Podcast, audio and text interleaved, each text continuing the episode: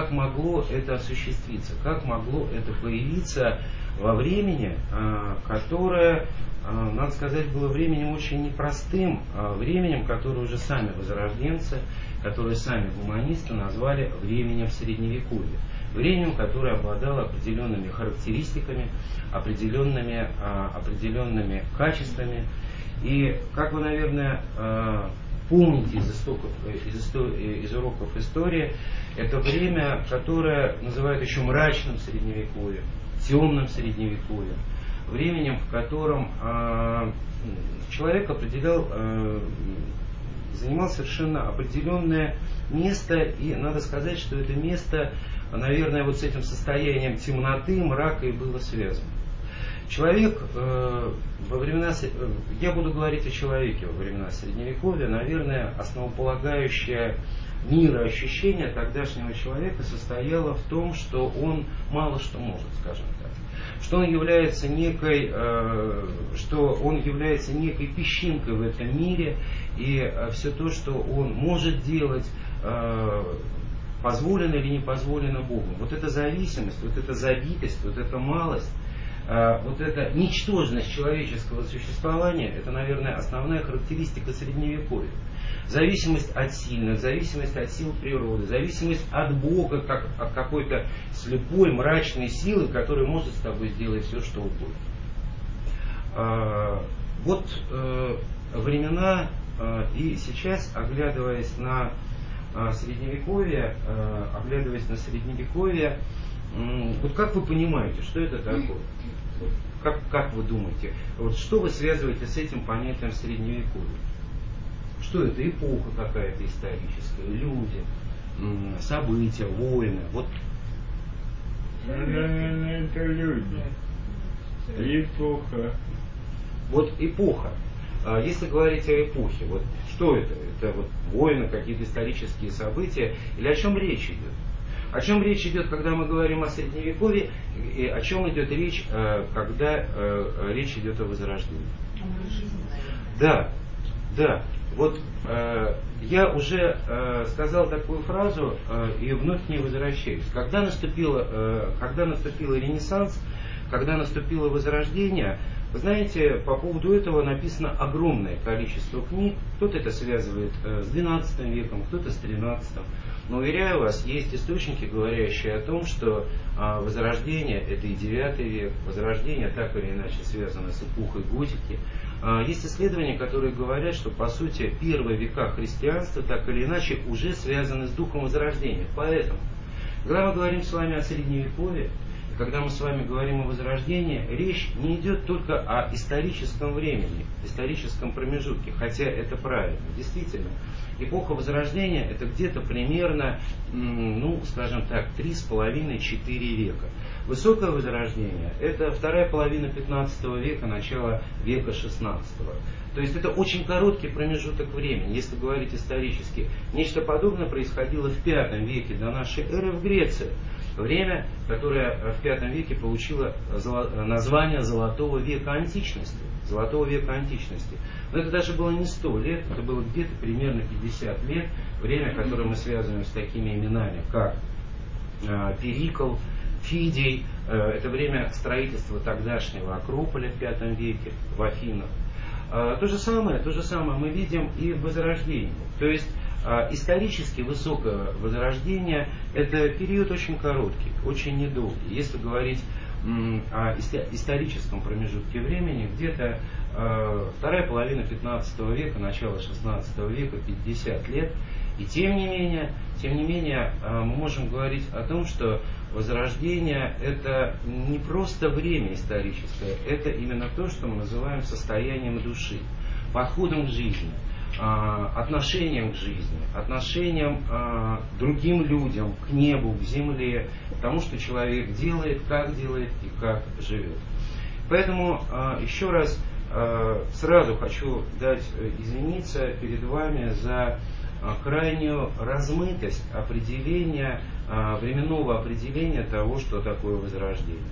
Да, мы говорим с вами двенадцатый-шестнадцатый век, но мне кажется, двенадцатый-шестнадцатый век, вот это вот считается признанная датировка этого времени, но с другой стороны, с другой стороны проблески возрождения, предчувствие возрождения, вкус возрождения, аромат возрождения чувствуется и в более ранние века, более ранние эпохи. Из этого мы можем э, с вами судить о том, что э, когда речь заходит о возрождении и о том, что связано с возрождением, с результатами возрождения, с плодами возрождения, действительно это выглядит как чудо.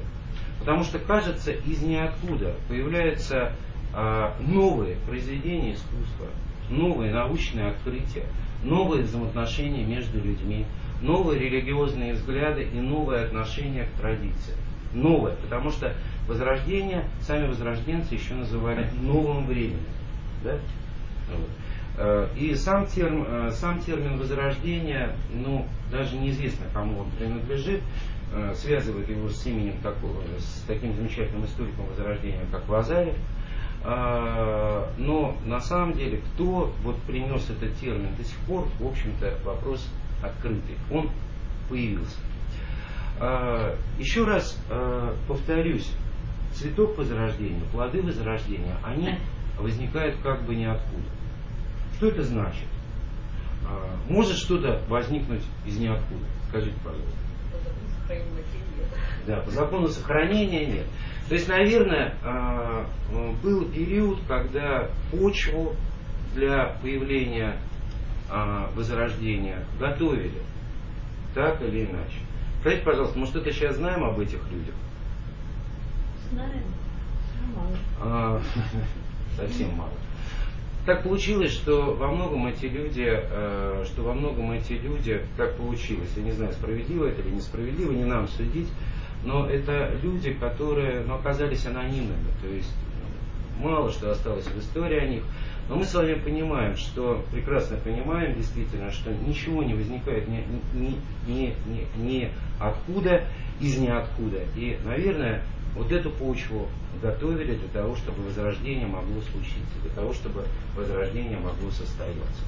И еще раз, вот это новое, вот это новое, оно проистекало в условиях того, что мы называем средневековьем, темным, мрачным средневековьем, где человек себя чувствовал придавленным, замученным, униженным и крайне-крайне маленьким. Скажите, как вы думаете, это было легко или просто? Ну, специально, напомню. Специально? Конечно. Специально? Что имеется в виду? Ну, унижали людей, чтобы они беспрекословно подчинялись. Нет, но это... Чем униженнее человек, тем он будет выполнять... Чем нижний человек, тем им проще управлять. Ну, да. Правильно? Человеком несвободным управ... можно управлять. Его можно испугать, на него можно влиять и так далее, и так далее. А...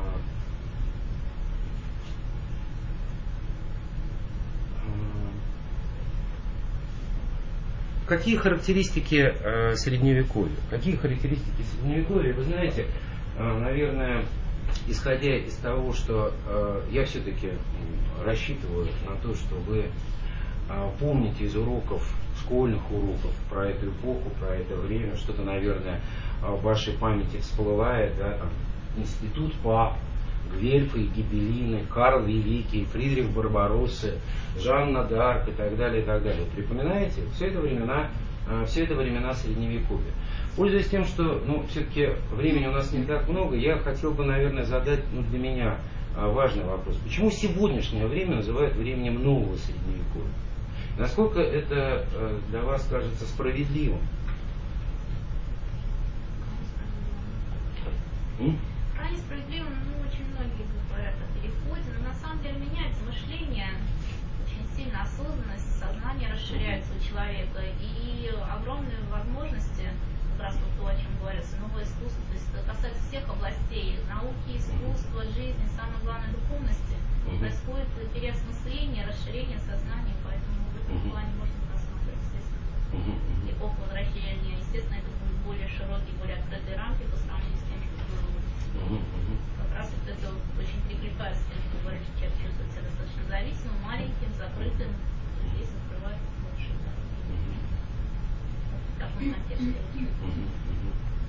Спасибо. Спасибо. А вот сегодня мы начали просто сегодняшний наш разговор о нашем времени, сегодняшнем времени, о том, что это время, ну как это, которое, как, вот согласитесь ли вы с мыслью о том, что сегодняшнее время это тоже в каком-то смысле можно назвать осевым, временем выбора. М? Можно так сказать? Или это кажется очень поли- полемически? Ну, для нашей страны точно, абсолютно. Угу. Угу. Что вы говорите, завернулись на сто восемьдесят градусов. Угу. Почему?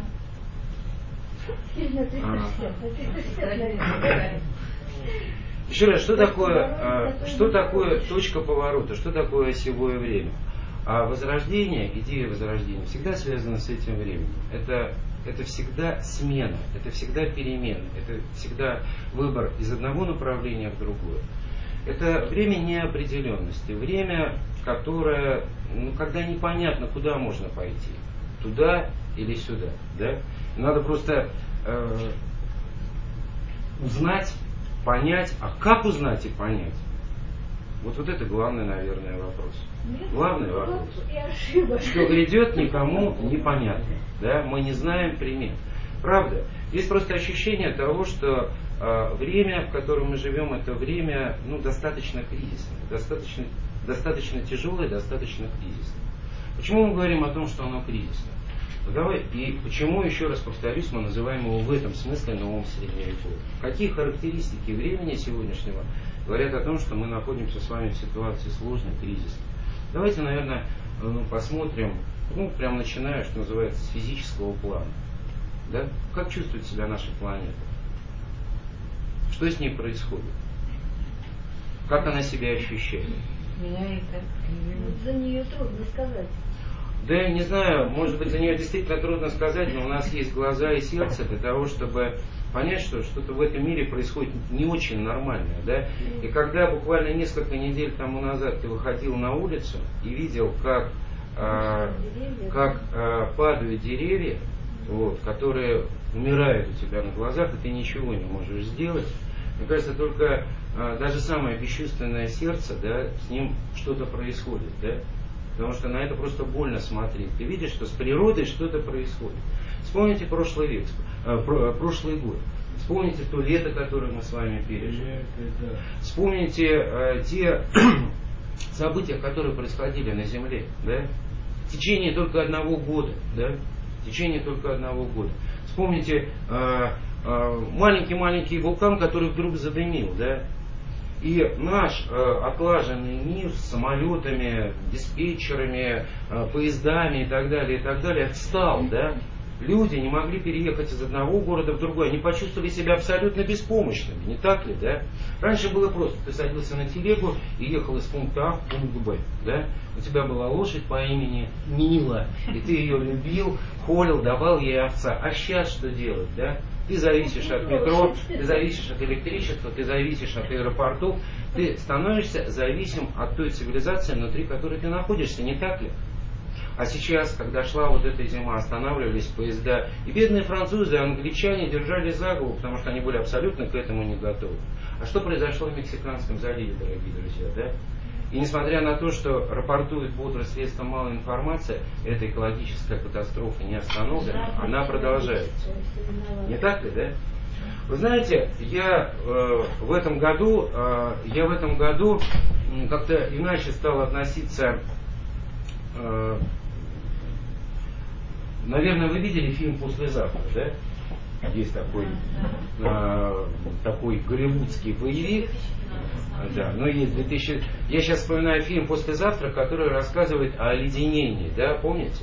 О оледенении, которое происходит. Конечно, там очень много Голливуда. Я, на самом деле, я не очень рекомендую вам его смотреть, этот фильм, но там есть некая научная гипотеза, говорящая о том, что климат, внутри которого мы с вами живем, климат, наш климат, он очень сильно меняется. И это изменение климата очень сильно связано а, с изменениями Гольфстрима. Да? Гольфстрим, который является главной печкой Европы. Так, да? Все мы об этом прекрасно знаем. И, сравнить, и сравнительно теплый климат а, Западной Европы связан именно с Гольфстримом. Да? Собственно говоря, суть, научная, суть фильма, научная идея, которая лежит в основе этого фильма, сводится к тому, что Гольфстрим замедляется. И очень сильно, буквально на глазах меняется климат в мире. да?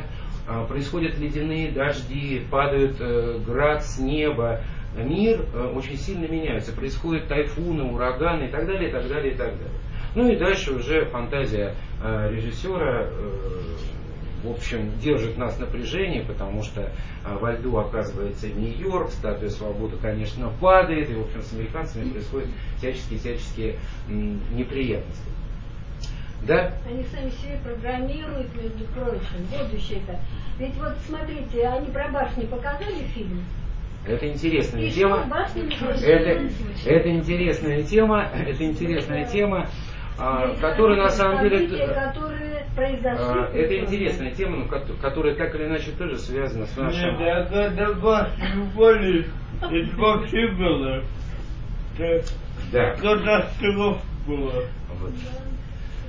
Я вижу, что я вас вывожу из состояния э, манипулярной задумчивости, возвращаетесь к реалиям, и действительно э, мы вспоминаем о том мире, в котором а мы с вами находимся. А, вернемся к физическому, к физическому, к нашей, к физическому телу нашей планеты. Да? Мы видим, что э, оно, я не скажу неустойчивое, оно тревожное. То есть такое впечатление, что природа, иногда складывается впечатление, что природа страдает, мучается, что человек нещадно ее эксплуатирует. Да? Эксплуатирует, э, наверное, да, так или иначе, наши мысли, наши чувства, наше потребительское отношение к природе как объекту, из которого можно качать, качать, качать, каменный уголь, нефть, газ, да, которая обязана нас кормить, а природа на это реагирует. Да? Она страдает, она плачет. В какой-то момент а, она может а, проявить а, свой характер. Да? Свой характер, понимаете? А, но человек живет на земле а, в ощущении, что он хозяин земли, что а, мы рождены для того, чтобы сказку сделать былью, не так ли, да, как пелось ну, нет, а, в песнях, на которых, ну вот я воспитывался, да, что можно поворачивать а, реки, менять а, течения и так далее, и так далее, и так далее, не так? Вроде как это все в прошлом. Теперь уже немножко по-другому. Не знаю, насколько, может быть, это и в прошлом, но то, что люди хотят жить хорошо, потреблять много, да, в прошлом не осталось. Да? И каждый человек в этом смысле как бы говорит природе, как бы говорит небу, и как бы говорит Богу, дайте мне мой кусок жизни. Я имею на это право. Да? И э, таким вот образом этот кусок жизни связан прежде всего с ресурсами Земли. Да? Растут потребности людей, и каждый раз ресурсов используется все больше, больше и больше. Да? И мы сейчас уже имеем участки земли, где не хватает воздуха, где не хватает воды, где не хватает элементарных вещей. Да? С одной стороны, а с другой стороны есть жизнь населения земли, которая называется «золотой миллиард», да? Который на самом деле не хочет отказываться от тех удовольствий и радостей, которые он имеет, не так ли, да? Но еще раз, жертвой такого менталитета человека оказывается кто? Оказывается наша планета, не так ли? Потому что планета, человек на самом деле в этом смысле ничего не создает. И уж это точно касается нашей с вами экономики. Да? Не так ли? Уже на протяжении многих лет наша экономика построена на том, что мы качаем нефть. Это очень бесхитростная политика, потому что конкурентов нет. Да? Вот наша нефть, вот наш газ. Да? Правильно? Все остальное связано вокруг ну, обслуживания этой сферы жизни. Да? Я с вами не согласна. Если ты сам, ну же как в Кувейте жили, да, я могла бы сказать, ты стал сам согласиться. Извините, мы далеко не в Кувейте, и нам еще далеко, наверное, чтобы так сказать, что вот у нас нефть есть, и слава богу, и больше ничего делать не должны. У нас, наверное, или не столько нефти, или на, э, нас слишком много. Нет, дорогие друзья, нефти у нас много, но для того, чтобы осваивать нашу нефть, да, где-то в Сибири, нужно э, намного больше э, сил, да, для того, чтобы это делать где-то в Латинской Америке, с одной стороны. С другой стороны, я вас уверяю, что э, э, мы с вами не в Кувейте, но кто-то здесь живет намного лучше, чем в Кувейте, не так ли, да? Ну, так, а там-то большинство живет хорошо, ну, потому, а что страна, меньше, потому что страна маленькая. Потому что страна маленькая. Вот, э, давайте вернемся к физическому телу нашей Земли, да? Э, оно очень, э, оно очень э, тревожно. Оно очень тревожно, понимаете? Нам кажется, что мы все знаем о нашей планете. Нам кажется, что мы все знаем о Земле. Знаете, если мы с вами бы сделали модель, просто модель планеты Земля, масштабе, то это был бы где-то э, шар э, диаметром двенадцать с половиной метров. Что такое двенадцать с половиной метров? Это четырехэтажный дом. И вот если бы мы на этой планете Земля расположили океаны, океаны, это была бы пленочка воды, ну, глубиной несколько миллиметров, да? С маленькими впадинами. Эта впадина была бы глубиной чуть больше сантиметра. Эта впадина называется Марианской, да? Марианская впадина, знаете, это самое глубокое место на планете, в нашем океане, так? И был бугорок, да, высотой чуть больше сантиметра. Этот бугорок называется Эверест, Джомолунгма, да? Самая высокая гора, понимаете? Если бы мы это сделали в масштабе. И вот представьте себе двенадцать с половиной метров, да, четырехэтажный дом, и там что-то находится в центре, и там что-то есть, и там что-то живет. Мы разве знаем об этом до конца? Нет. Да?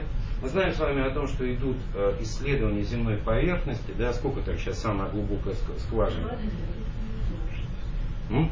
Больше десяти километров. Больше десяти километров, да? Я знаю, что эти исследования возобновили, а когда-то они были остановлены. Почему? Потому что бурили, бурили, бурили, бурили, бурили, бурили, бурили, бурили. А потом оттуда как что-то выпрыгнет. Надо сказать, не очень много говорят на эту тему, что там выпрыгнуло. Но э, с этого момента эти э, бурения были остановлены, и вот сейчас снова возобновили. Мы мало что знаем э, не только о небе, не только о Солнце, не только о галактиках и вселенных. Мы мало знаем о нашей собственной планете, на которой находимся. И поэтому, знаете, мне кажется, что э, то, чему нужно учиться, э, то, что, то, чему нужно учиться нам, это... Э, определенному отношению к миру, в котором мы с вами находимся. Да? Я сразу, ну, пользуясь моментом, раз уж мы об этом заговорили, скажу об одной из основных идей Возрождения. Одна из основных идей Возрождения, философа Возрождения. В контексте того, о чем мы с вами сейчас говорим. Одна из основных идей Возрождения, которую так или иначе мы находим в сочинениях Николая Пузанского, Джордано Бруно и в рассуждениях философов флорентийской Платоновской академии, о которых мы с вами сегодня еще поговорим, да, посмотрим это в фильме, об этом как раз говорится. Одна из, из этих идей состоит в том, что человек является частью Вселенной. Что человек с этой вселенной связан огромным количеством связей. Человек является неотъемлемой частью вселенной, и вот этот менталитет, этот подход, по меньшей мере, предполагает деликатное, уважительное и трепетное отношение к тому миру, в котором мы с вами живем, внутри которого мы с вами находимся. Как наверху, так и внизу. Вот эта древнейшая египетская максима, которая была изложена, если верить Тотом Гермесом, она является и краеугольным, основным камнем философии Возрождения. Как наверху, так и внизу. И между этим верхом и низом, между этим небом и землей находится человек, который связывает верх и низ, который пропускает и связывает один план и другой. Вы знаете, это немножечко, пусть в смешном виде, похоже на а, то, что показано в фильме «Аватар». Помните, да? А, вот эта идея. Помните, когда главные герои начинают, когда главные герои начинают вести себя на этой планете, планете Пандора, как хозяин, там щелкать по носу цветы, да, там, в общем, что-то такое. Помните, да? Да. И вот как вот весь мир, да, на это дело реагирует. На самом деле очень возрожденческая идея, надо сказать. С этим не поспоришь. Потому что с точки зрения того, что мы называем философией герметизма, и к этому еще вернемся сегодня, так оно и обстоит. Человек огромным количеством связей и уз связан со Вселенной. И каждая наша мысль, каждая наша эмоция, каждое наше действие отзывает, отзывается, отзывается в этом мире следствиями. Это как диалог с миром, это как диалог с Вселенной. Мы говорим с ней, и она нам отвечает.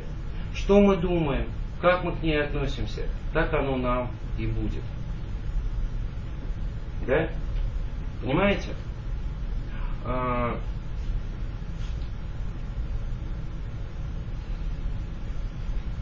Вселенная и человек подобны друг другу. Вселенная макрокосм, человек микрокосм. Отсюда древнегреческое «познай самого себя, и ты познаешь богов и вселенных», которое срастается и соединяется с христианским «человек создан по образу и подобию Господа Бога». Да? Поэтому объект внимания философов Возрождения направляется на человека, ибо в человеке все вопросы и все ответы. Отсюда, еще раз повторюсь, отношение к миру, к другим людям, к небу, к миру, к Вселенной. Вот это одна из основных идей Возрождения, которая, если говорить о философских источниках, основывается, наверное, на трех источниках. Это египетский герметизм, египетский герметизм. И одни из первых текстов, которые переводят э, философы Возрождения, являются э, тексты, связанные с Египтом, связанные с Тотом Гермесом. Раз. Это тексты Платона, это тексты неоплатонников, в которых вот эта мысль связи человека со Вселенной, ну, является, наверное, основной, основной, ключевой. Давайте вернемся к нашему миру, давайте вернемся к нашей сегодняшней ситуации, к понятию нового средневековья. Еще раз, средневековье так или иначе мы связываем с понятием, мы связываем с понятием кризиса, неблагополучного состояния. Мы с вами говорили сейчас о физическом плане Земли, мы говорили с вами сейчас о теле Земли, и видим с вами, что оно сегодня ну, меняется на глазах. Что это? Аномалия или часть какого-то закона, которого мы не знаем? Будущее покажет. Будущее покажет. Я вовсе сейчас не хочу каким-то образом а, впадать а, в психоз две тысячи двенадцатого года. Ни в коем случае. Да? И вряд ли, вряд ли там что-то нас ждет страшное в этом смысле. Но то, что а, планета проходит через какие-то изменения и реагирует на то, что делаем, делаем, думаем, мыслим мы, это несомненно. А, хронический план нашей Земли – это экономика. Но тут можно не распространяться, да? По поводу нашей экономики. Ну, вы знаете, наверное, что хронический план Земли связывают с понятием экономики. Не так ли, да? Вот. А, наша экономика ну, переживает сейчас определенное состояние. Вот мы жили с вами, не тужили, вдруг в какой-то момент выяснилось, что наступил кризис, да? Вот, экономический кризис, который на сегодняшний момент вряд ли закончился. Ну и довольно, наверное, об этом, чтобы не портить совсем настроение. Да? Вот. Что касается, что касается плана, связанного с ощущениями, эмоциональными ощущениями человека, то, наверное, знаете, вот этот мир, вот это сегодняшнее наше время, это время большого внутреннего отчуждения людей друг от друга. Наверное, вот это время, когда, не знаю, наверное, у этого есть, безусловно, причины, связанные с средствами массовой информации и так, и так далее, и так далее, и так далее. Человек предпочитает относиться к другому человеку, ну, так, чтобы с опаской, с недоверием, да? И э, видеть в другом человеке угрозу, не так ли, да? И ты потрясаешься, как быстро подобные эпидемии распространяются, вот как, я не знаю, как огонь по сухому-сухому лесу, вот это состояние агрессии, ненависти, да? Как вдруг начинают кому-то бить физиономии на улице, как вдруг какая-то группа людей встает и идет против другой группы и так далее, и так далее. Можно приводить этому огромное количество объяснений, но это не отменяет факты. Вот это состояние опасности, противостояния, агрессии, страха по отношению друг к другу, к сожалению, в сегодняшнем, в сегодняшнем мире этого очень-очень много. Да? И любая искорка иногда, любой толчок делает возможным, что люди вдруг попадают в вот это поле ненависти и войны, и э, происходят какие-то вещи страшные, неописуемые, когда люди потом приходят в себя, они просто потрясаются тому, что произошло. Да? Это вам не напоминает средневековье, которое было когда-то тысячу лет тому назад, о котором мы читали с вами в книге. Да? Ну и если говорить о э, ментальной, не знаю, составляющей, да, безусловно, у нас э, может сложиться впечатление, что сегодняшнее время – это время прогресса, время открытия, время невероятного развития средств массовой информации и средств коммуникации. И тем не менее, и тем не менее э, наверное, главное отличие сегодняшних подходов и сегодняшнего образования от образования возрожденчества, а это еще одна из идей возрождения, идея, связанная с воспитанием целостного человека, так называемого человека целостного, homo universalis, да, слышали его. Вообще же, отклоняясь немножечко в сторону, в любом обществе, которое мы можем назвать традиционным, тип человека – это человек целостный, человек универсальный, который совмещает в себе разные-разные грани. Это называется процессом интеграции. Да, слышали такое слово? Интеграция от, от латинского целостности, объединение. Собственно говоря, задача воспитания и воспитателя состояла в том, чтобы человек вот эту целостность в себе обретал, приходил к этой целостности. И соединял в себе символические небо и землю, божественную свою природу и природу человеческую и так далее. Я сразу вам скажу, что эпоха Возрождения – это последняя эпоха, которая дала миру людей такого типа, такого образца. И несмотря на то, что в невероятном почете было понятие виртуозности, вирту, быть мастером в чем-то, да, владеть чем-то, точно так же вот эта виртуозность становила путем, который приводил человека к целостности. Вот к этой интеграции с самим собой. Наверное, самый яркий пример такого человека – это Леонардо да Винчи, о котором у нас речь пойдет на наших лекциях будущих, которые будут посвящены Возрождению, потому что, напомню вам, сегодня у нас начинается такой вот мини-цикл, посвященный Возрождению. Но еще раз, задача воспитания э, внутри эпохи Возрождения, и прежде всего это связано с таким понятием, как гуманизм, гуманизм, э, гуманизм, э, к которому и гуманисты, к которому мы относим Эразма Роттердамского, Николая Коперника, Джордано Бруно, Томаса Мора, э, Марсилио Фичино, Пико делла Мирандола, Данте, безусловно, Петрарку, это все э, так или иначе гуманисты.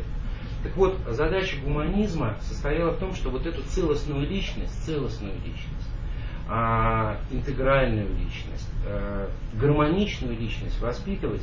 Конечно, надо признать, что сегодняшняя система воспитания прежде всего воспитывает человека, который в состоянии хорошо выполнять что? Определенные задачи, определенную функцию, да? Не так ли? Чтобы он занимал определенное место, да? В этом становился мастером, хорошо знал свое дело и не более, да? Поэтому мы сегодня с вами сталкиваемся с невероятным примером людей, которые могут глубоко разбираться в компьютерах, да, например, очень хорошо разбираться в этом, но тем не менее быть крайне ограниченными э, в знаниях о литературе, искусстве, живописи, музыке и других сферах жизни. Но зато он будет львом и корифеем компьютеров, и будет все знать про Гугли, Windows и прочие э, айподы, да? А, а как же талантлив человек? Если талантлив человек, то он талантлив во всем. Не такая. А, вот Есть такая версия. Если, если талантлив человек, то он талантлив во всем. Безусловно, дорогие друзья. Но таланту надо дать возможность проявиться. Итак, надо, вот, и, собственно говоря, задача воспитателя, во всяком случае, во времена Возрождения, состояла в том, чтобы этот талант узнать, увидеть, почувствовать, и дать возможность ему проявиться, раскрыться. Да? Тогда, наверное, вопреки они проявлялись. Вопреки всему. Вы не верите мне на слово, что э, вижу, воспитатели Возрождения, созданы, да. воспитатели Возрождения, было, э, так, я, дум, я думаю, что настало время продемонстрировать это примером, да. и на помощь нам придет, и, по пом- и на помощь нам придет э, наш замечательный фильм. Э, так ли это было, или я немножечко лакирую действительность и показываю ее вам в розовом цвете. Друзья мои, тема бескрайняя, вы видите, да? Не печальтесь, сегодня я вам не все успею рассказать, но впереди нас ждут другие лекции о Возрождении, о личностях Возрождения. Может быть, вот как мы с вами сделаем. Давайте сделаем маленький перерыв, хотите? Нет, мы хотим фильм посмотреть. Перерыв сделаем. Сделаем перерыв? Конечно, конечно. Перерыв, это время тратить зря. Вот сейчас. Перерыв. На что мы его потратим? Перерыв. Ну давайте все фильм посмотрим. Вот фильм посмотрим, это будет перерыв. Не, мы можем с вами вообще без перерыва. Нет, можем, не отбивать. Можем.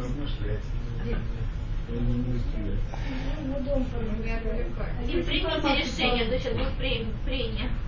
А, нет, друзья мои, давайте немножечко, давайте, наверное, немножечко. Скажите, пожалуйста, у нас сегодня первый раз на нашей лекции.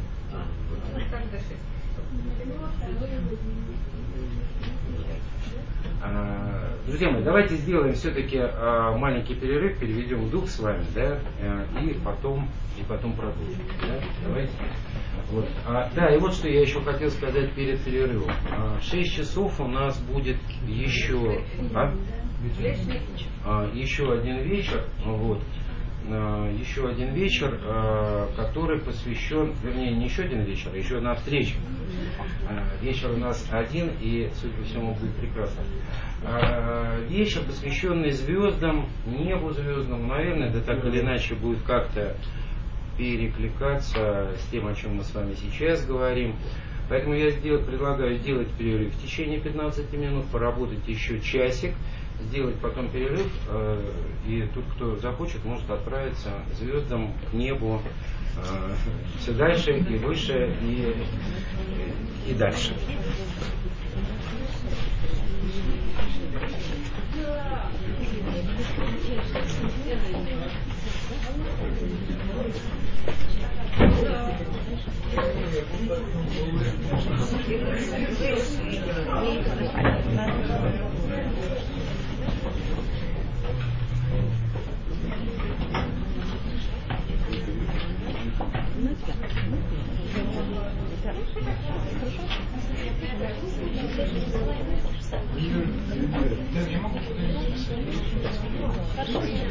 Подходите к нам. Как правило, тебе вот говорить с тобой не могу. А может быть, я тебе это сказать. Я еще зайду, ладно.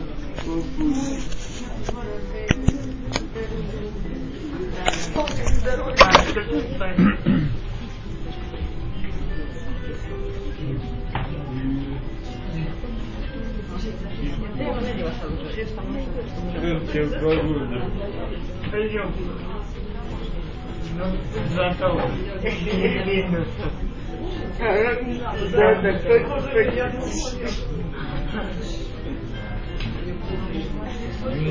ненадолго, ладно? Да, я не проеду. Настя, можно тебя чуточку? Проедешь, проедешь, проедешь. Если чуть-чуть подшеребаем, подшеребаем. Ну вот, все, теперь я проеду. Проедешь.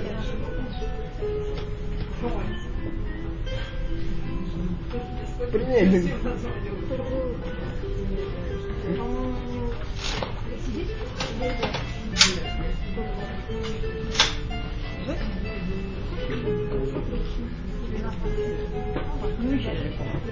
Не,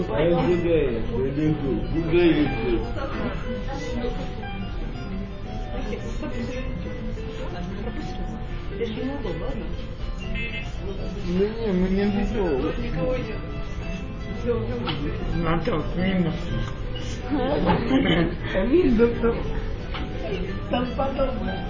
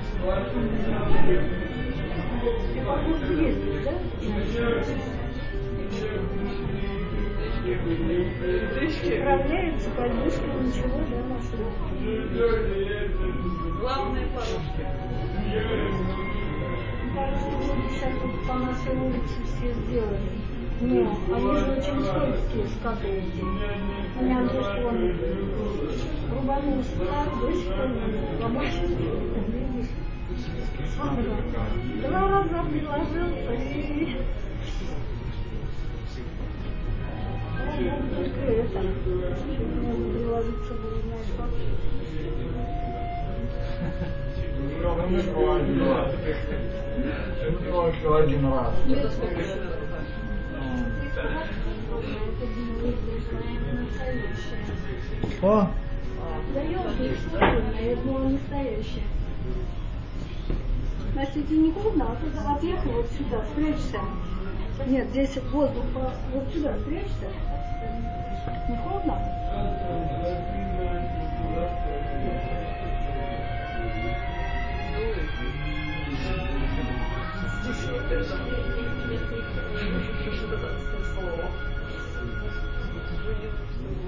Ветром.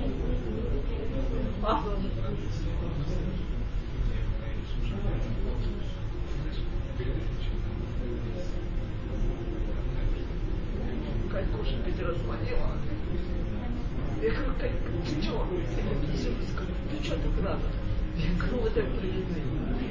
А мне мы еще вчера были. А как ты была? А ты что, вызывал? А там приехали, говорю, нет, не спампай. А чего вы собирались?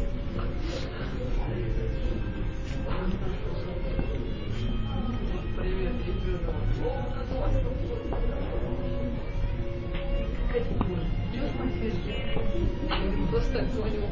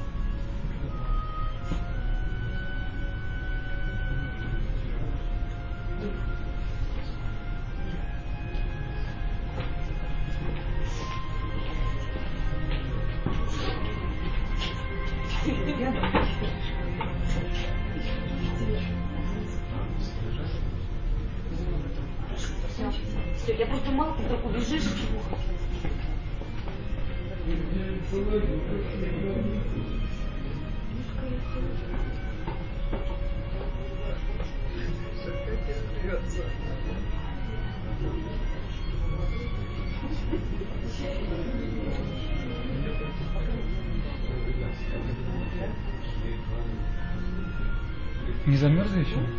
Может, закрыть уже? Да? Все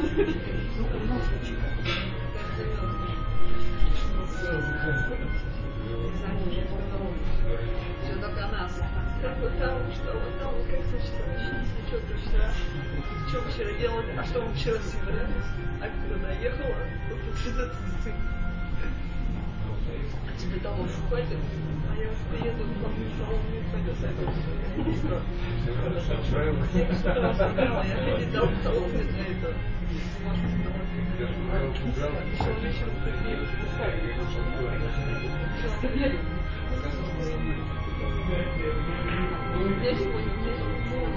на одиннадцать. Ой, на одиннадцать. А я уже в одиннадцать.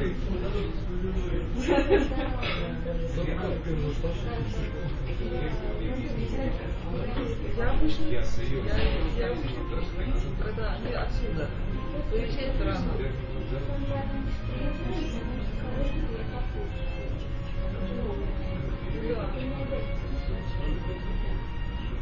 А он звонил, я говорю, я вообще даже не понимаю, как это накручивается. Ну, сейчас я буду отбирать. Вообще, сколько ходить?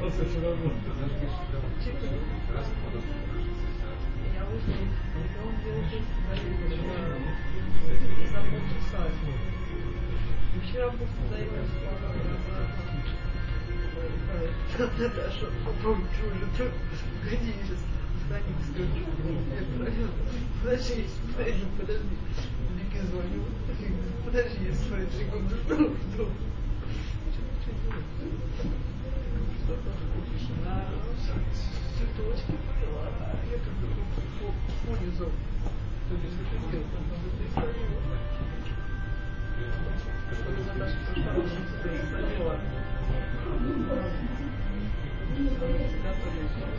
Так что она сюрприз.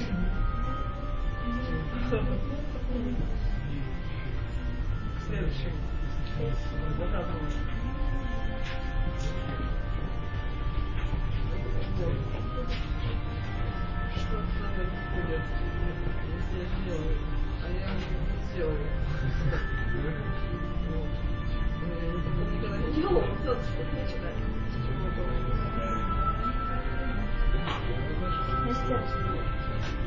этот мальчик, этот самый Миша, да? А как его зовут? Ну, вот здесь был, который похож, да. Олег, потому что я не буду очень не расслышать. Знаешь, они чем-то занимаются, какими-то поделками.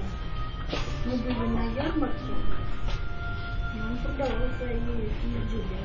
А, вы там были? Вы там были? Угу, изделия.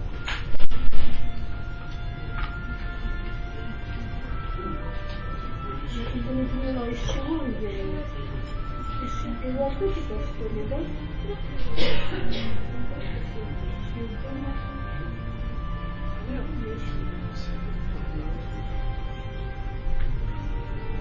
Ну, подумал, что у Миша... Миша был у нас? Нет. Нет?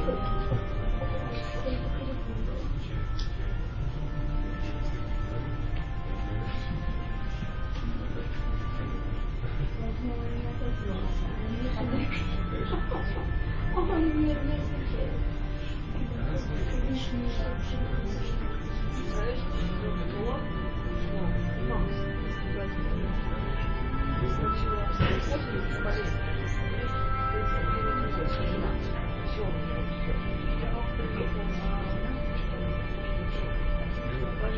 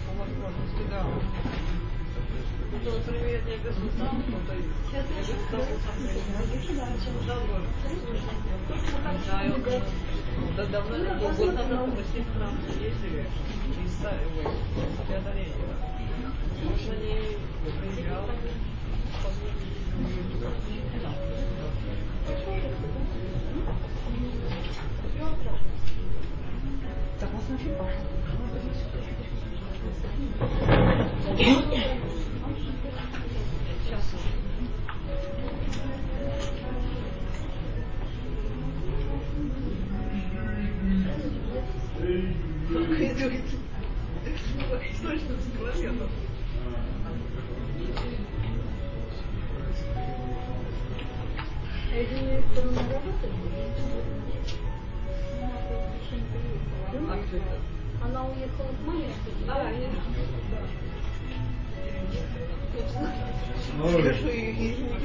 Вась, привет! Садись!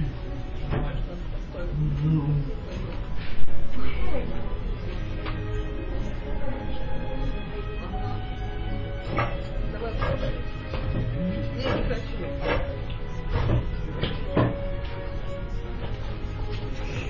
Просто что-то...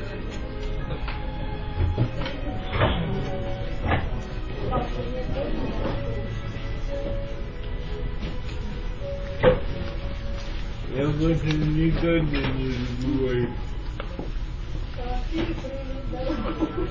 Флаг, давай. Подойдет? Ну, не конечно.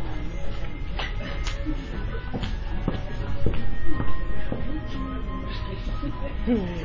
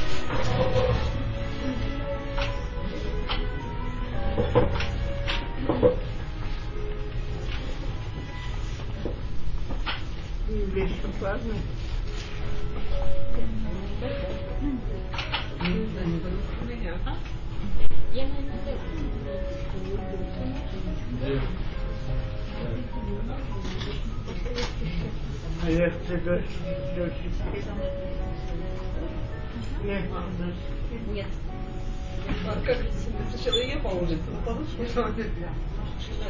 Да.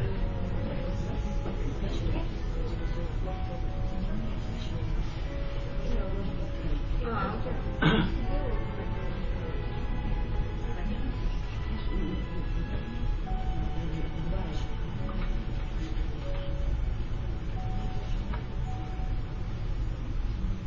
Дальше, я хотел спросить.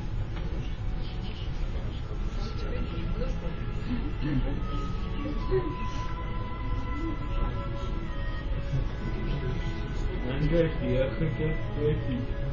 Можно к звездам пойти? А там она своим задела или нет?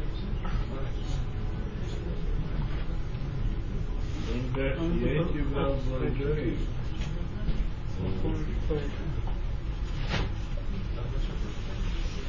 Вот эти сохранилось с того времени.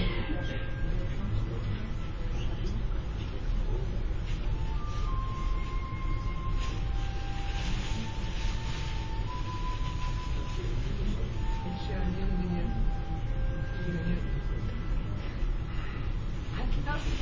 Нет.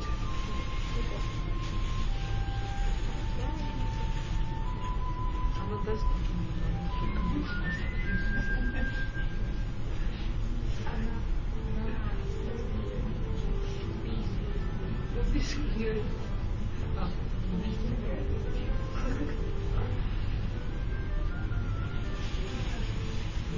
Да, все скромно.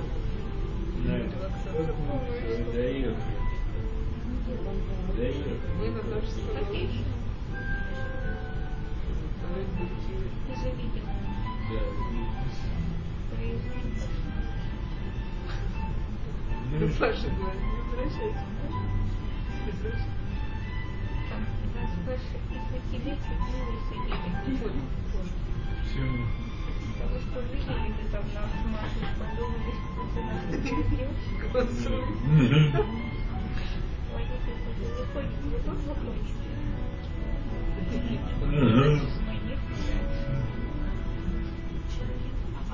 Я ждал, что было плохо. Сюда.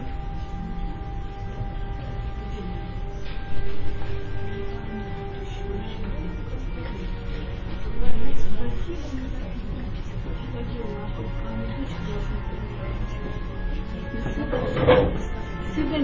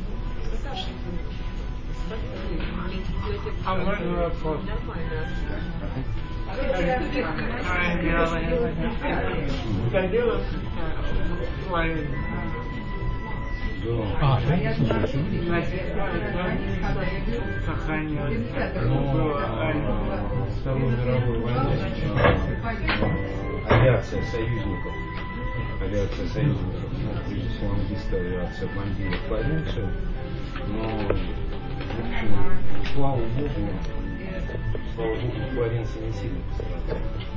Бомбежки были, вот. Но в основном бомбили Рим, много бомбили Милан, а Флоренция, она как-то потеряла. Да, ну а так, конечно, такая война, потому что Италия была на стороне Германии, бомбежки были. А кто директор? А водичка. А водичка он все. Знаешь, нам какой-нибудь вкус еще нужно? Я тебе еще говорю, а то я сейчас налег. Как я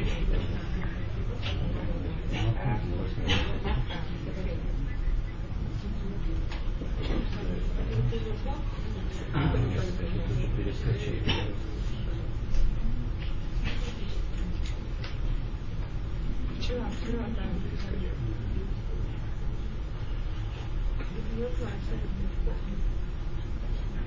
Знаешь, что это присутствие?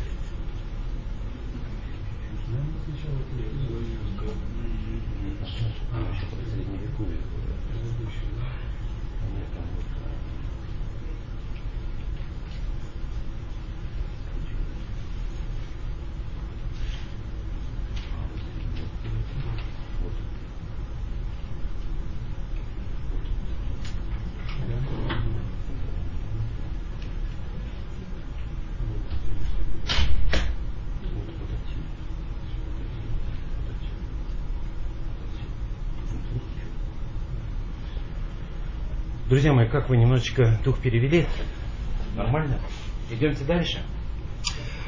Мы с вами первую часть нашей беседы, нашего разговора закончили на том, что говорили о состоянии нынешнего мира. И еще раз по меткому определению Николая Васильевича Бердяева, он определил сегодняшний мир, сегодняшнее время как время нового средневековья. Говоря о новом средневековье, я остановился на нескольких гранях, на нескольких планах нашей жизни. Это физический план, хронический план, связанный с состоянием планеты, связанный с экономикой, связанный с взаимоотношениями людей, связанный с менталитетом людей.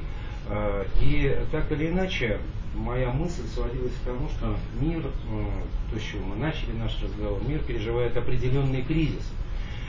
Определенный кризис, кризис, который э, когда-то предшествовал эпохе, тому времени, который получил название времени Возрождения, времени Ренессанса. А, а это тема нашего сегодняшнего разговора и э, будущих лекций, где мы уже более подробно будем говорить о символическом языке Возрождения, о гениях Возрождения, о э, их э, трудах, произведениях, э, которые э, они подарили миру. Остановимся на фигуре Джордано Бруно как ярком примере философа Возрождения. Еще раз, новое Средневековье – это время, время кризиса, и перед перерывом мы говорили с вами о том, как было построено воспитание Возрождения и как строится воспитание сегодня. Я говорил о том, что сегодняшний человек – это человек, который прежде всего должен выполнять определенные обязанности, функции, задачи. И э, сегодняшний, э, сегодняшний человек часто э, характеризуется тем, что э, он э, хорошо знает свою область деятельности, причем э, с каждым годом эти области деятельности становятся все уже, все специальнее, но с другой стороны, подчас он э, показывает несведения, не представление других областей жизни, что совсем не похоже на человека э, Возрождения, идеального человека Возрождения. Один из примеров, повторюсь, Леонардо да Винчи, который, э, если вы помните, был художником, и механиком, и инженером, и поэтом, и музыкантом, и математиком. Э, и, с одной стороны, оставив гениальное произведение живописи, он оставил невероятно-невероятный след в других областях, в других областях человеческой деятельности. Вы знаете, с точки зрения Возрождения, Леонардо да Винчи – это типичный пример человека Возрождения. Потрясает только гениальность Леонардо, это да, вот те яркие следы, неповторимые следы, которые он оставил, да, это бесспорно. Но с точки зрения типа человека, Леонардо – это воистину типичный человек Возрождения, как человек универсальный, как человек целостный. Скажите, такой вопрос задам. Вот в сегодняшнее время, оно так или иначе, если вы помните уроки истории из школы, э, так или иначе оно связано, похоже ли на времена Средневековья, которые были когда-то, тысячу лет тому назад, времена, которые предшествовали Ренессансу, которые предшествовали Возрождению. Есть ли что-то общее? Хотя, кажется, внешне мир, в котором мы с вами живем, он очень сильно отличается от того мира. Во-первых, он стал значительно меньше, да? Скорости, средства коммуникации, доступность к информации и так далее, и так далее, и так далее. Да, это безусловно.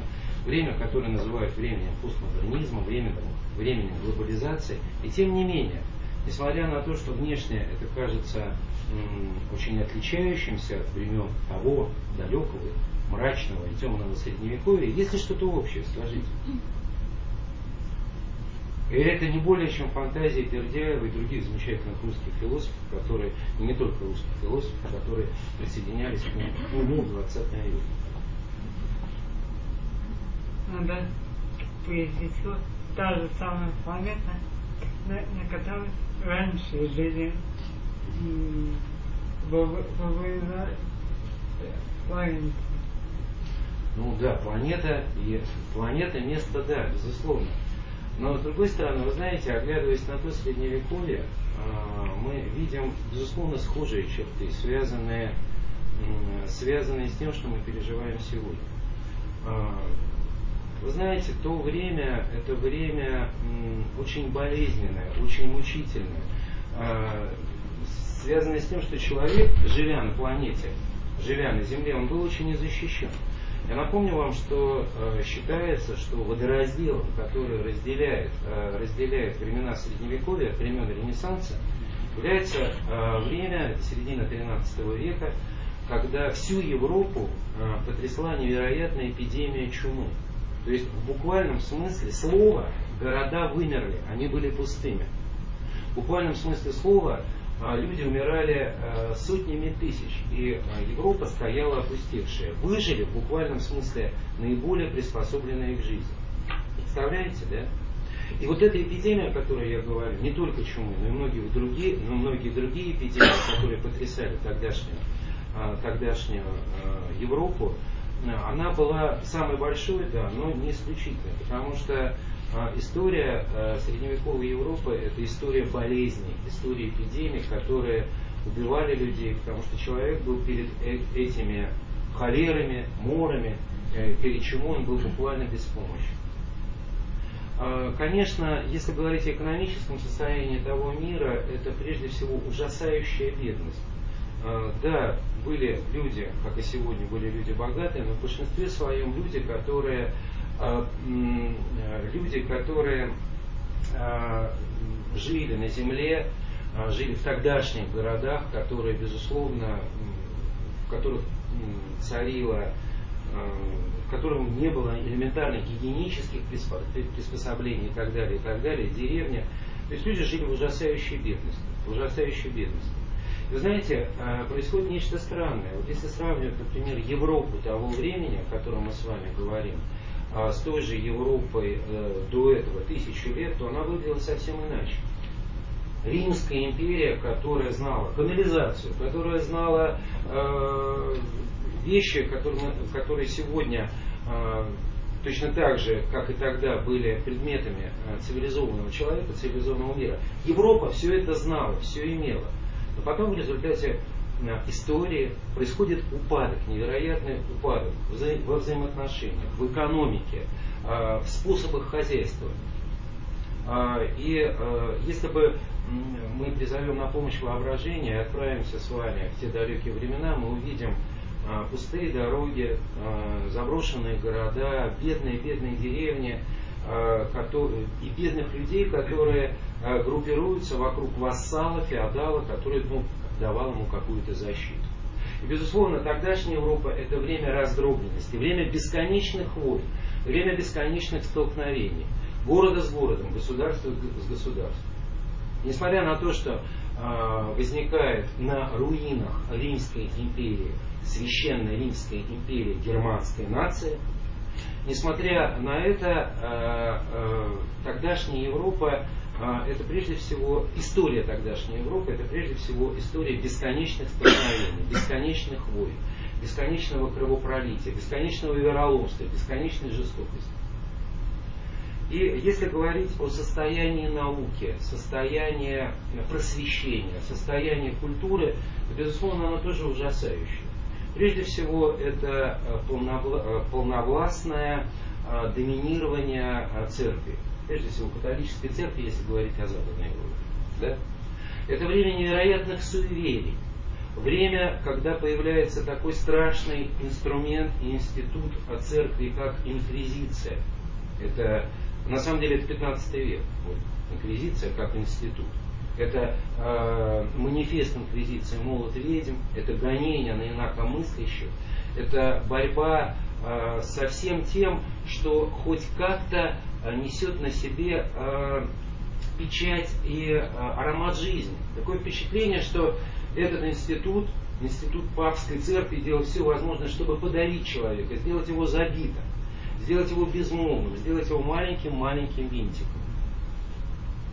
И, конечно, читая историю папской церкви того времени, вообще-то волосы встают дыбом, потому что, э, потому что, вы знаете, ну, никакая больная фантазия, э, я даже вам не буду пересказывать все эти вещи, потому что, ну, это, это невероятно. И борьба постоянно идет между светской властью, которую прежде всего олицетворял император Римской империи, который я уже упомянул, и борьба между папой. Папа и католическая церковь, которая обладала огромными богатствами, огромными землями, И, собственно говоря, история Средневековья, история Западной Европы тогдашней, это, борьба, это постоянное столкновение власти мирской и власти так называемой духовной. Но еще раз повторюсь, духовно перед временами Возрождения мы видим невероятное понятие, невероятное падение этой духовной власти. Потому что папы и епископы окружали себя роскошью, окружали себя богатством, окружали себя наложницами. И э, именно с этими временами возникает э, институт, э, связанный с индульгенцией. Да? По-моему, например, собор Святого Петра, который строился уже в пятнадцатом веке, э, простите, в шестнадцатом веке, во времена Льва Десятого, э, это начало шестнадцатого века, он был построен на индульгенции.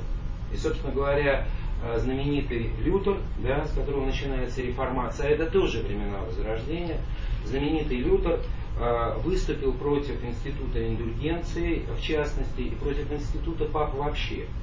В этом состоял их основной конфликт. Да? Это протестантизм, э, реформация в церкви, это тоже времена Возрождения.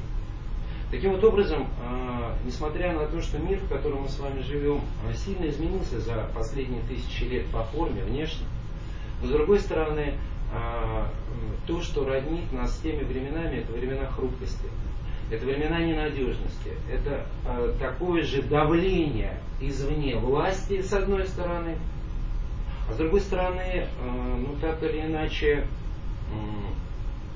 церкви, не будем этого скрывать, так или иначе, давление на человека. И э, попытка сделать все для того, чтобы человек знал свое место и делал то, что ему говорят. Скажите, насколько скандально звучит все то, что я вам говорю? Есть такое дело? Для нас уже нет, да? Вот. Поэтому, еще раз повторюсь, наверное, правда, вспоминая слова, вспоминая Бердяева, который в начале двадцатого века заметил это и стал об этом говорить, вспоминая, наверное, да, мы согласимся с тем, что время, в котором мы с вами живем, это время, которое чем-то похоже на те времена, которые были когда-то, когда-то тысячу, тысячу двести лет тому назад в Европе. Но а, то время, а, как мы знаем уже из истории, ему на смену пришло Возрождение. Ему пришел а, на смену Ренессанс, который подарил и дал миру а, новое мировос... мировосприятие, новый менталитет, замечательные откры... открытия в самых разных областях. Что будет с нами? Что грядет, никому не понятно. Мы не знаем примет. Я снова вспоминаю эти э, строчки из стихотворения. Знак вопроса. Что ждет нас? Ну, в общем, э, наш сегодняшний разговор э, автоматически упирается в извечную русскую, э, в извечный русский вопрос. Кто виноват? Ну, это мы обсуждать не будем. И что делать? Да. А, А что делать? А что делать? Давайте обратимся к истории. Давайте обратимся к истории и посмотрим. Э, все-таки история это не просто занимательное чтение. История это не просто э, драматическое повествование. История еще нас очень многому-многому учит. Повторю то, что, о чем шла речь в самом начале э, нашего разговора. Первое. В истории человечества было много эпох и времен, подобных нашим. Помните это, да? Я говорил вам о седьмом времени, пятый век до нашей эры, который был во всем мире. В фильме мы слышали упоминания о Египте, помните, да? И так далее, и так далее. Таких моментов в истории было много. Еще раз, то, что нас должно с вами радовать и в чем-то вдохновлять, сегодняшняя наша ситуация, в которой пребываем мы. Вы можете, конечно, спросить себя, а почему мы родились в это время и вообще кто в этом виноват? Это, знаете, вопрос точно не ко мне, но то, что нас всех роднит, это точно. Нас роднит время, пространство, в котором мы пребываем. Ну и, наверное, я могу предположить сходные причины, почему мы родились с вами именно в это время.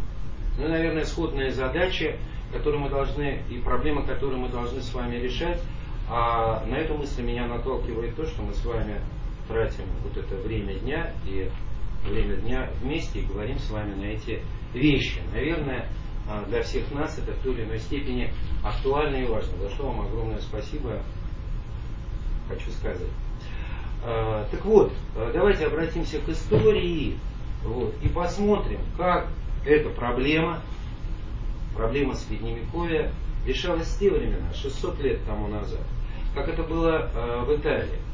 Вот, и на помощь нам придет, э, я думаю, что мне надо какие-то уже э, конфеты дарить за рекламу наших фильмов. Э, на помощь нам придет наш фильм «Флоренция. Звезда Возрождения». Давайте посмотрим фрагмент, а потом на нем остановимся и немножечко его еще прокомментируем. Значит, еще раз, мы с вами смотрим... Э, фильм, в котором говорится о том, как это было в Италии, как это было во времена Ренессанса, как это было во Флоренции, как это было в уже далеком пятнадцатом веке.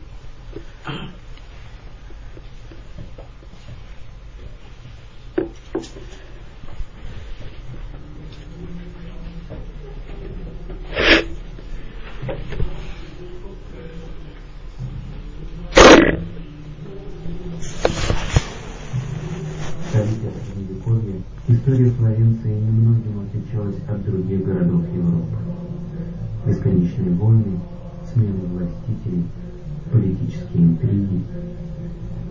Вечерами быстро пустеют узкие улочки города. Иногда случаются огромные пожары, баррикадируются в средневековых домах башни, кипящие враждой, диверсии и гибели. В борьбе этих политических партий за власть не пощадили даже великого сына Флоренции Данте. Отцы города отправили его в изгнание. Уже позже, ослепленные светом славы поэта, они приглашали его вернуться, правда, с условием, что покаяться в своих заблуждениях, на что изгнанник с гневом ответил: «Не так Данте вернется на родину. Ваше прощение не стоит этого унижения. Мой кров и моя защита, моя честь. Разве не могу я повсюду созерцать небо и звезды?»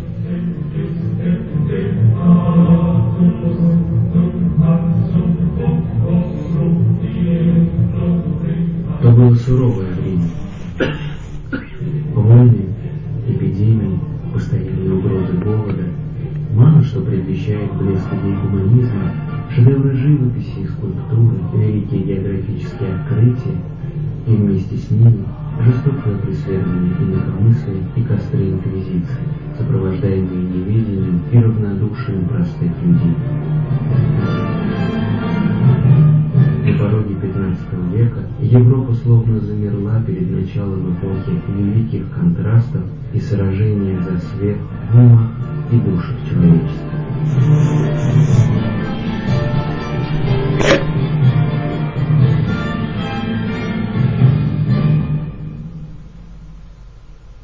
Молчит, объятый страхом люд смиренный, но ты, любви огонь, небесный свет, вели восстать безвинно убиенной, подъемли правду, без которой нет и быть не может мира во вселенной.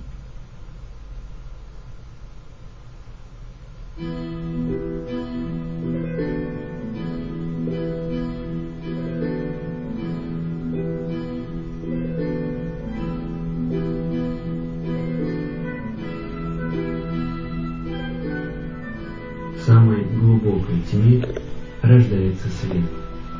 Словно подтверждение этой древней истины, в тысяча четыреста тридцать четвёртом году у Флоренции появляется новый правитель – Козимо Медичи. В его характере легко сочетаются жесткость и хитроумие главы крупнейшего в Европе банка, практичность политика, щедрость и благородство. После трехсотлетней гражданской войны Козимо восстанавливает мир и спокойствие в городе, благоволит художникам и поощряет искусство. Флорентийцы в благодарность величают его не иначе как Патер Патрии, Отец Отечества.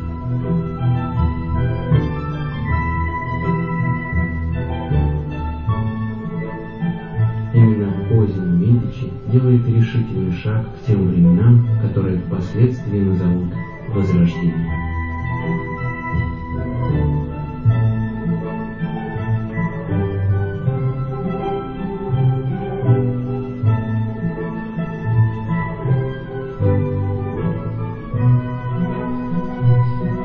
тысяча четыреста тридцать девятый год. По приглашению Козимо во Флоренции собирается церковный собор. Его целью было объединить православие и католичество. На полгода Флоренция становится центром международной жизни. Среди многочисленных делегаций с востока и запада были и гости из далекой Москвы.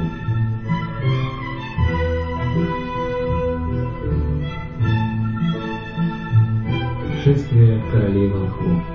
Эту фреску флорентийского художника Бенотца Гоццоли в часовне дворца Медичи считают аллегорическим изображением собора.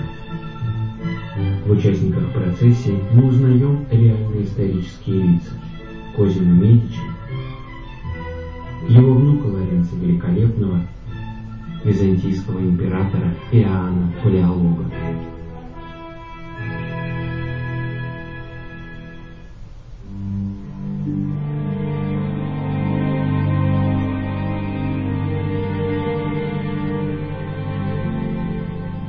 Сводами готического собора Санта-Мария-Новелла встречались участники собора.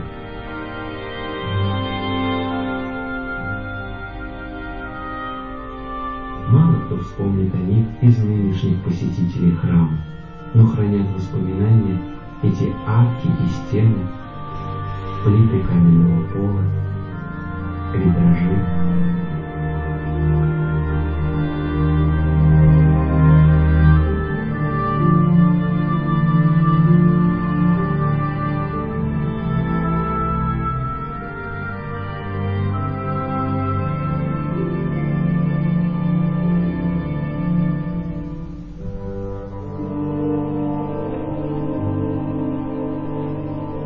Попытка объединения церквей не удалась, но у собора был иной, совершенно неожиданный результат. Во Флоренции собрались выдающиеся личности того времени – философы, художники, политики. Их открытые дискуссии и обмен идеями сколыхнули всю Европу.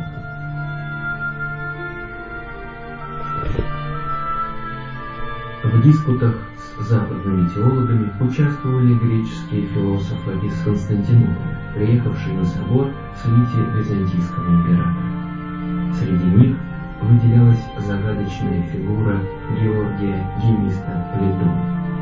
Во Флоренции о нем известно мало. Мы знаем, что Плитон не был приверженцем какого-то одного философского течения. Он считал себя учеником универсальной философии Пиранис, нетленной философии. К ней, по его убеждению, относились все великие учения и мудрецы древнего мира.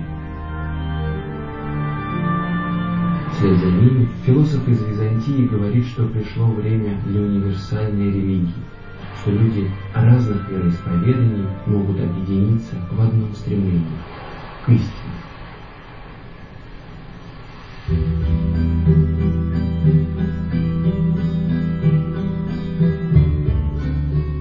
Козимо Медичи глубоко воспринял идеи Плитона. Правитель Флоренции отправляет на восток путешественников и монахов на поиски древних текстов.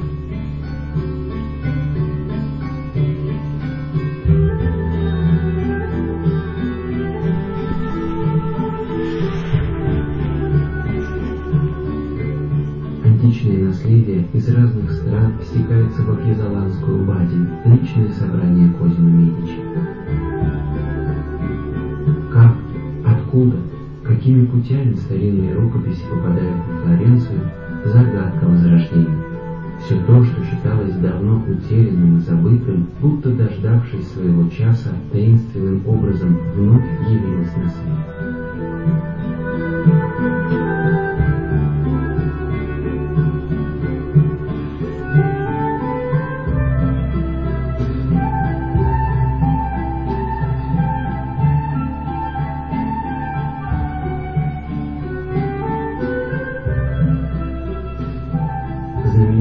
Тот Гермес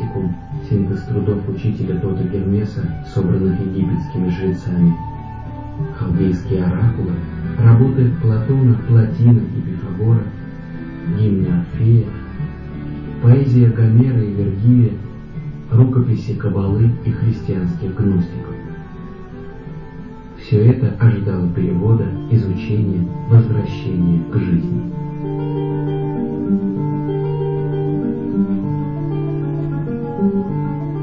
Когда-то западная цивилизация овладела этим знанием, но, увы, со временем растеряла его на дорогах истории. После того, как были разрушены древние храмы, после того, как в Афинах была закрыта Академия Платона, после того, как в пожаре погибла Александрийская библиотека, а христиане-фанатики жестоко расправились с главой Александрийской школы неоплатоников Ипатией.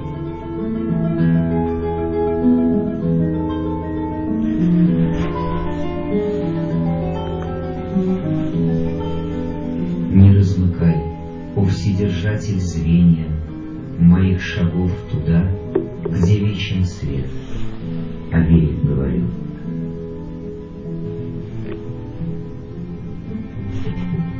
В тысяча четыреста шестьдесят втором году настал момент, о котором давно мечтал Козимо Медичи. Правитель Флоренции торжественно вручил молодому богослову и ученому Марсилио Фичино для перевода на латынь древний греческий манускрипт с диалогами Платона и подарил виллу в окрестностях города. Началась история знаменитой Платоновской академии во Флоренции. Пройдет несколько лет, и она станет духовным центром возрождения. Академия не была связана ни с государством, ни с церковью, не была похожа на университет в привычном смысле слова. Это было вольное общество свободных людей, влюбленных в уникальную философию и Платона. Друзья, гонфолоньеры, приоры, купцы, артисты – все связаны между собой приятной простотой отношений, сглаживающие все различия возрастов, сословий, профессий, которые существуют, чтобы разъединить людей на земле. Они дорожат взаимной дружбой. Это больше, чем дружба. Это любовь. Высшая любовь. Совершенно духовные отношения, похожие на земле на то, что представляют на небе сочетание счастливых звезд. Они узнают друг друга по тем ясным знакам, которые отличают истинного неоплатоника: возвышенная душа, любовь к мудрости, божественное вдохновение, исполнение справедливых и благородных дел.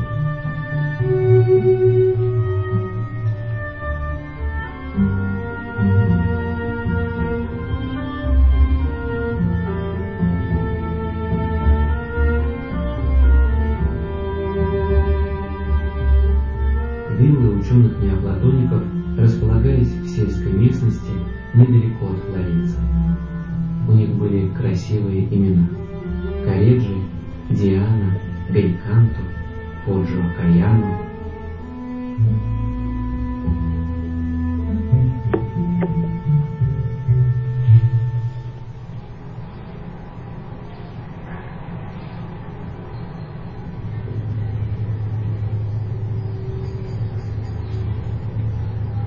Конечно, время оставляет свои следы. От ветра и дождя некогда прекрасный мрамор лестницы скульптур постепенно превращается в известняк. Но рядом вечно молодые апельсиновые деревья, словно вписанные отсюда на полотно Боттичелли. И кажется, что былые хозяева вот-вот выйдут навстречу по тенистой аллее.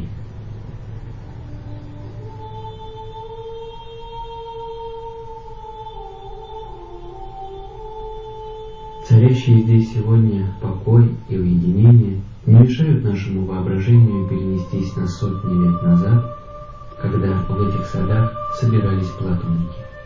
Здесь раздавались голоса великих учителей Возрождения.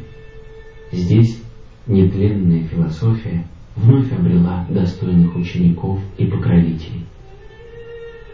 Как долго продлится счастливое время, найдутся ли в будущем люди, которые смогут продолжить благородное дело, станут новыми хранителями универсальной мудрости. Возможно, эти вопросы звучали здесь даже тогда, когда Платоновская академия была на вершине своей славы и казалось, что торжество идеи гуманизма не будет конца.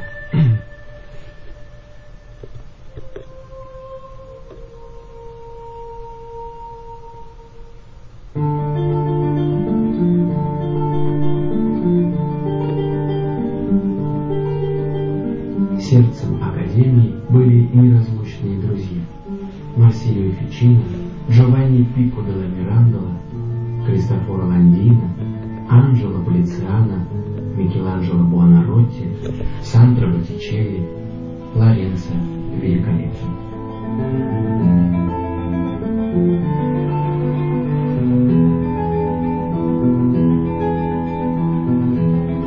Тому, что вечно в человеке обращались платоники, они говорили о поисках смысла существования, о человеке как о части Вселенной, о великом путешествии души человеческой в вечности. Это было стремление вернуть к жизни классические ценности и идеалы, на которые опирались великие цивилизации прошлого, возродить их и сделать актуальными в условиях новой эпохи. Мудрость древних стала для них не просто теорией, но примером, образом жизни.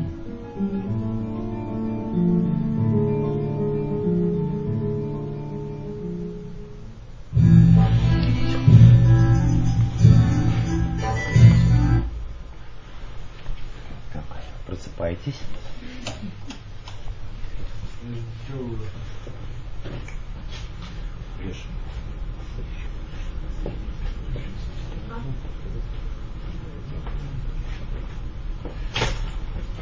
Как вы?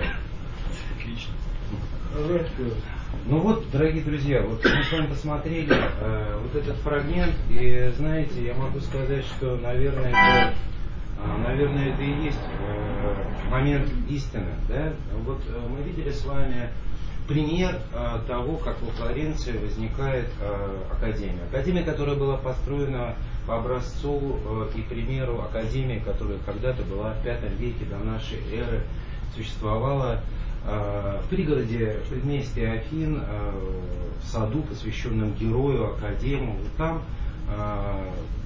была создана великим Платоном, великим философом академия, которая просуществовала не одно столетие, академия, которая и философия, которая изменила тогдашний мир, изменила представление людей о мире, о самих себе, о небе, о земле, и дало направление о том, что делать и как делать. И по образцу и подобию вот этой уже академии современной, возрожденческой академии, такие академии возникают в разных городах Италии, Франции, Северной Европы.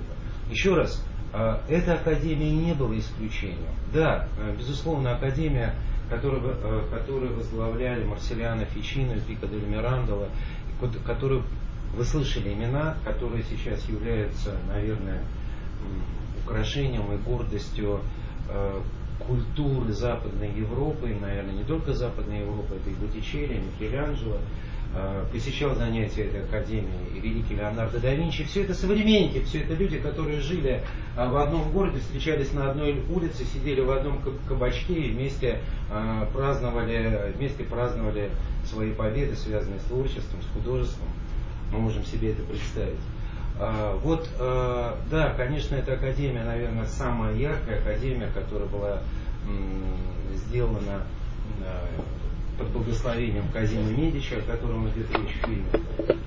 Но она была не исключительной, она была не единственной. И поэтому я возвращаюсь а, к вопросу, который звучал у нас, а, который звучал у нас перед тем, как мы начали смотреть этот фрагмент. Что делать, да? Мы уже с вами говорили о том, что время сегодняшнее и времена те далекие, несмотря на то, что они кажутся другими, на самом деле они в чем-то очень-очень схожи. Да, на ум приходит замечательное стихотворение Рильке. Да? Новое, друзья, совсем не в том, что без рук работают моторы. Скоро смолкнут радостные хоры тех, кто новым вдохновлен путем но ненавижу самой Вселенной небоскребы или провода. Новый ваш огонь, огонь мгновенный, в небе светит старая звезда. Будет скрыто многое и впредь, чтобы наши завтрашние дали мы в себе сегодня открывали, мы в себе сегодня обретали. Да, вот это стихотворение об этом. Те времена, времена толкуются временами. Те времена и времена сегодняшние. Мы видим, как это было тогда. Что спасло Западную Европу? Что дало ей импульс? Что ее вывело из тьмы, из мрака, из забитости, из сна? Что распрямило человека? Что подняло его? Что заставило его поверить в том, что... Будьте реалистами, будьте реальными, нет невозможно, да, как говорили когда-то в шестидесятых годах уже прошлого столетия. И они говорили то же самое. Что? Толчок, может быть. Человек. Толчок. Толчок, да, толчок. К чему? Чтобы человек жил. Друзья мои, мой ответ прозвучит, может быть, очень, э, как это...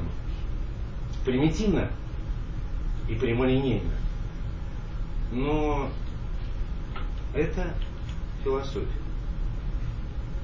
И вчитываясь в то, что пишет Бердяев, Павел Флоренский, Ильин, то, что пишет Карл Ясперский, Хосе Ортега и Гассет, основатель нашей школы Хорхе Анхель-Леврага, который задает тот же самый вопрос сегодня: а что сегодня может спасти мир?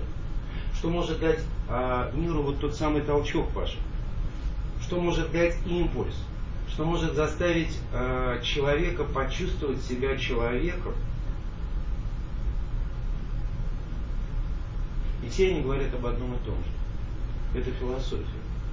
Как реальный путь, как реальная возможность изменить мир, сделать его лучшим, красивым, правильным, совершенным, справедливым и не таким жестоким. Философия. И вы знаете, наверное, с тех, с, за историю человечества э, мало что изменилось в этом отношении. Есть три вещи, которые позволяют человеку становиться лучше, которые позволяют, с одной стороны, как гласил дельфийский оракул, открывать самого себя, а значит открывать богов и вселенных, а с другой стороны, а с другой стороны э, выполнять э, свою главную эволюционную задачу здесь, на планете Земля. А в чем она состоит, как вы полагаете? Мне кажется, главная эволюционная задача человека здесь, пока мы находимся в этих местах, на этой планете Земля, состоит только в одном – быть человеком. Человеком, который, напомню, как гласило э, Новый Завет, Святое Писание, человек, который создан по подобию Божьему. Поэтому великий философ Возрождения Декарт, который говорил: «Познай самого себя». Нет, нет, не говорил. Я мыслю. Я существую. Извините за эту оговорку, да? Я мыслю себя как человека, следовательно, я существую. Я себя сам осознаю. Ибо, по меткому определению нашего замечательного философа Ирама Константиновича Мамардашвили, философия – это опыт самоосознания. Вновь и вновь. Кто я такой? И фильм начинается с этих слов. Возрождение, быть возрожденцем, быть человеком Ренессанса, быть человеком Возрождения – это задаваться вопросом: кто я? Почему я родился? Что я должен сделать? Что я должен осуществить? В чем мое благородство и достоинство? Что я могу делать и чего я делать не могу? И поэтому еще раз настаиваю на мысли о том, что границы Ренессанса размыты. Мы находим людей Возрождения в пятом, шестом, седьмом веке. Жанна д'Арк, разве это не человек Возрождения? Августин Блаженный, разве это не человек Возрождения?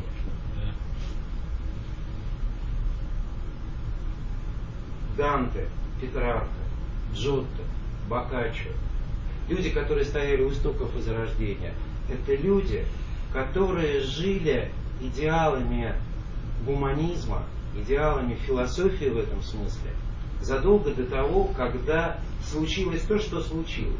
А случилось невероятное, друзья мои, вы только представьте: мрачное средневековье, язычество гонимо, Это невозможно. И вдруг в какой-то момент, откуда ни возьмись, появляются тексты Платона, неоплатоников, Плотина, Прокла, Ямблиха, герметические тексты, создание которых связывают с легендарным учителем египтян Тотом Гермесом. И если вы хотите понять Джордано Бруно, читайте Египет, изучайте Египет, потому что Бруно – это настоящие египтяне. Андрюша Грушев будет читать лекцию, посвященную Джордано Бруно. Я думаю, он это все еще, еще раз об этом скажет. Потому что невозможно понять философию Бруно в этом смысле без Египта. Времена толкуют с временами. Времена, которые приходят и возвращаются. Но какие-то вечные ценности остаются. И вот эти вечные ценности возрожденцы называли золотыми зернами. Именно их они возрождают. И эти золотые зерна в античных текстах, в античных э, ценностях, в античном искусстве. Они его возрождают, но не просто делают популярным и общедоступным. Они живут этими идеалами. Ибо эти идеалы, они на самом деле с испокон века, изначально, изначально, с изначальных времен.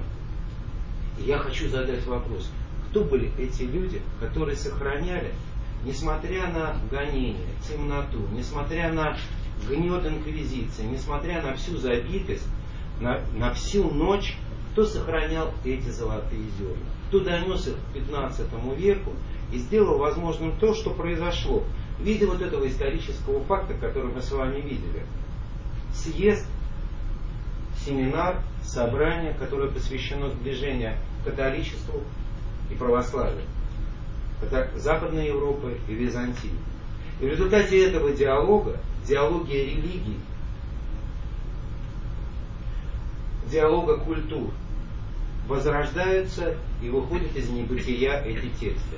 И первое, что делает Марсилио Фичино по э, благословению Медичи в тысяча четыреста шестьдесят втором году, первый текст, который был переведен на разговорный итальянский язык, спасибо за это Данте, который этот язык создал, подобно нашему Александру Сергеевичу Пушкину, который создал русский язык, русский разговорный язык, на котором мы говорим с вами сегодня.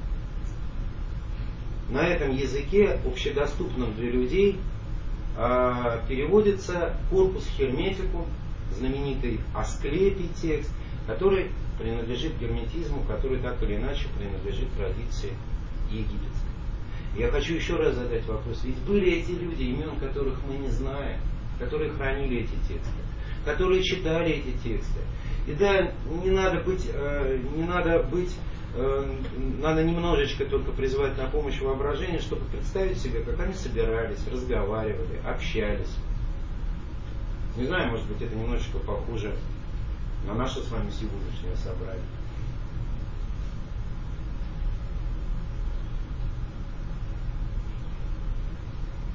Вот. Поэтому э,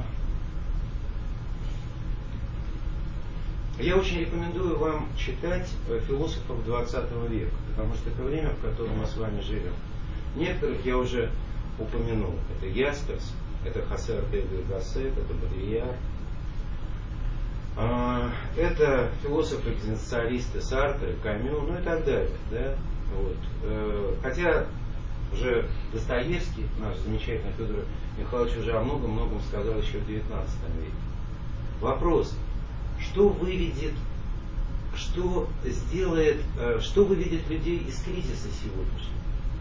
Потому что, друзья мои, то, что мы с вами видим сегодня, вот э, я хорошо вспоминаю времена, когда я двадцать лет, пришел, двадцать лет тому назад пришел в школу и читал э, тексты Хорхе Анхеля Брага на эту тему. Я крайне удивлялся, потому что мне казалось, что там тоже речь шла о, двухтысячном годе, о конце света, о, ну какие-то вот такие предсказания, о эре Водолея, да, те, кто ходит э, на наши лекции, слышал, да, о отличительных чертах эры Водолея, да? Правильно? И мне казалось, что, ну, ну, конечно, да, хорошо, но, в общем, как-то немножечко все это, мне это казалось перегибанием палки такой, да, грубо говоря. Казалось, что, ну, как-то слишком сгущаются краски. И я сейчас вспоминаю свои ощущения, тогдашней двадцатилетней давности и сегодня, и потрясаюсь, насколько быстро происходит перемена, и насколько актуальным был этот вопрос, что делать, благодаря чему мы можем выйти из того состояния, внутри которого находимся. И, знаете, прошлый год для меня прошел под знаком того, что э, вот этот ответ, что философия может быть таким путем, э, еще раз повторюсь, этих путей всего лишь несколько видов. Это путь религии, это путь искусства и путь философии. Но в каком-то смысле, знаете, эти вещи очень-очень близкие, не так ли, да?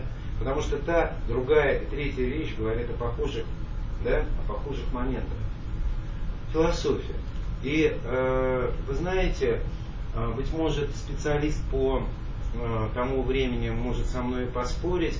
Я высказываю свою точку зрения. Для меня э, чудо Ренессанса, чудо Возрождения прежде всего связано, с одной стороны, с подвигом людей, которых мы не знаем, которые задолго до пятнадцатого века готовили приход этого Возрождения. И во тьме, во мраке пробивали его. Хотя, увы, мы сегодня ничего не знаем об этих людях, не знаем их имен. Да? Но они готовили наступление этого чуда. Расцвет этого цветка, который мы знаем как Флоренция, как Ренессанс, как Возрождение. И э, вот эти очаги культуры, очаги гуманизма э, сделали возможным вот этот невероятный прорыв во, во всей культуре, который получил название Ренессанса и Возрождения. Прорыв, который, наверное, проходил по четырем граням культуры. По четырем граням культуры. Давайте возьмем науку. Во времена Ренессанса полностью меняется представление о том мире, внутри которого... Еще пять минут потерпим, да? И уже пойдем на руки. Во времена Ренессанса полностью меняется представление человека о мире, в котором он находится. Начиная от планеты Земля. Ведь Ренессанс — это открытие Магеллана, Васко де Гама, Христофора Колумба. Да? Это все Ренессанс. Во времена Ренессанса меняется представление о Вселенной, внутри которой мы с вами живем, потому что Ренессанс — это Кеплер, это Коперник, это Галилео Галилей, это Джордано Бруно. Да? Меняется Ренессанс — это открытие микроскопа, компаса, это книга печатания, это информационный прорыв, да? Открытие Гутенберга. Книга становится доступной, можно читать. Раньше переписывали и делали ошибки, потому что... Ну, да. Книга — это то, что дает возможность людям, все большим людям, прикасаться к знаниям. Это все время Возрождения. Искусство, ну тут, конечно, никакой лекции не хватит о том, чтобы рассказать о том, что такое искусство Ренессанса. Да? Вот. Литература. Данте, Боккаччо, Петрарка, которого я уже упоминал. Да? А, живопись, но это великая конвенция художников. Великая. И на фоне этой, э, и внутри вот этого поля, внутри вот, этой, внутри вот этого поля, конечно, вырастают такие титаны Возрождения, как Микеланджело, Рафаэль и Леонардо да Винчи. Но это плеяда художников невероятно, невероятно. Перуджино, Караваджо, Лоренцо де Крейди и так далее, и так далее, Ландаю, и так далее, и так далее, и так далее. Все это э, Джотто, Мазаччо, все это прекрасно, все это невероятно красиво. Искусство, которое э, во главу угла, в центр э, своих поисков, своих открытий ставит человек. Человека, который создан по образцу и подобию Бога, который должен открыть в себе Бога, который э, должен выполнить свое предназначение, а это значит быть человеком. И вот о том, каким должен быть человек, каков идеал человека, об этом искусство, сила искусства Возрождения. Это вторая грань культуры. Третья грань культуры — это политика. Это политика, и э, вы знаете... Моменты Ренессанса, моменты Возрождения, еще раз, этих моментов было много. Конец девятнадцатого века, начало двадцатого века, которое связано с таким понятием, как Серебряный век, те же русские философы называли еще и временем русского Возрождения. Да? Это времена совсем для нас близкие. Да? время, вот время невероятного какого-то прорыва, развития не только с точки зрения экономики, но прежде всего с точки зрения искусства, главным образом словесности, но и не только. Это и живопись, и архитектура, и декоративно-прикладное, изобразительное искусство. Знаете, Ренессанс — это всегда соединение, это всегда соединение, с одной стороны, невероятно талантливых людей, да, и вот мы в первой части э, спорили, талант всегда дорогу, дорогу себе пробьет. С одной стороны, это да, но с другой стороны, крайне необходимы и нужны люди, которые смогут поддержать талант, увидеть талант, да.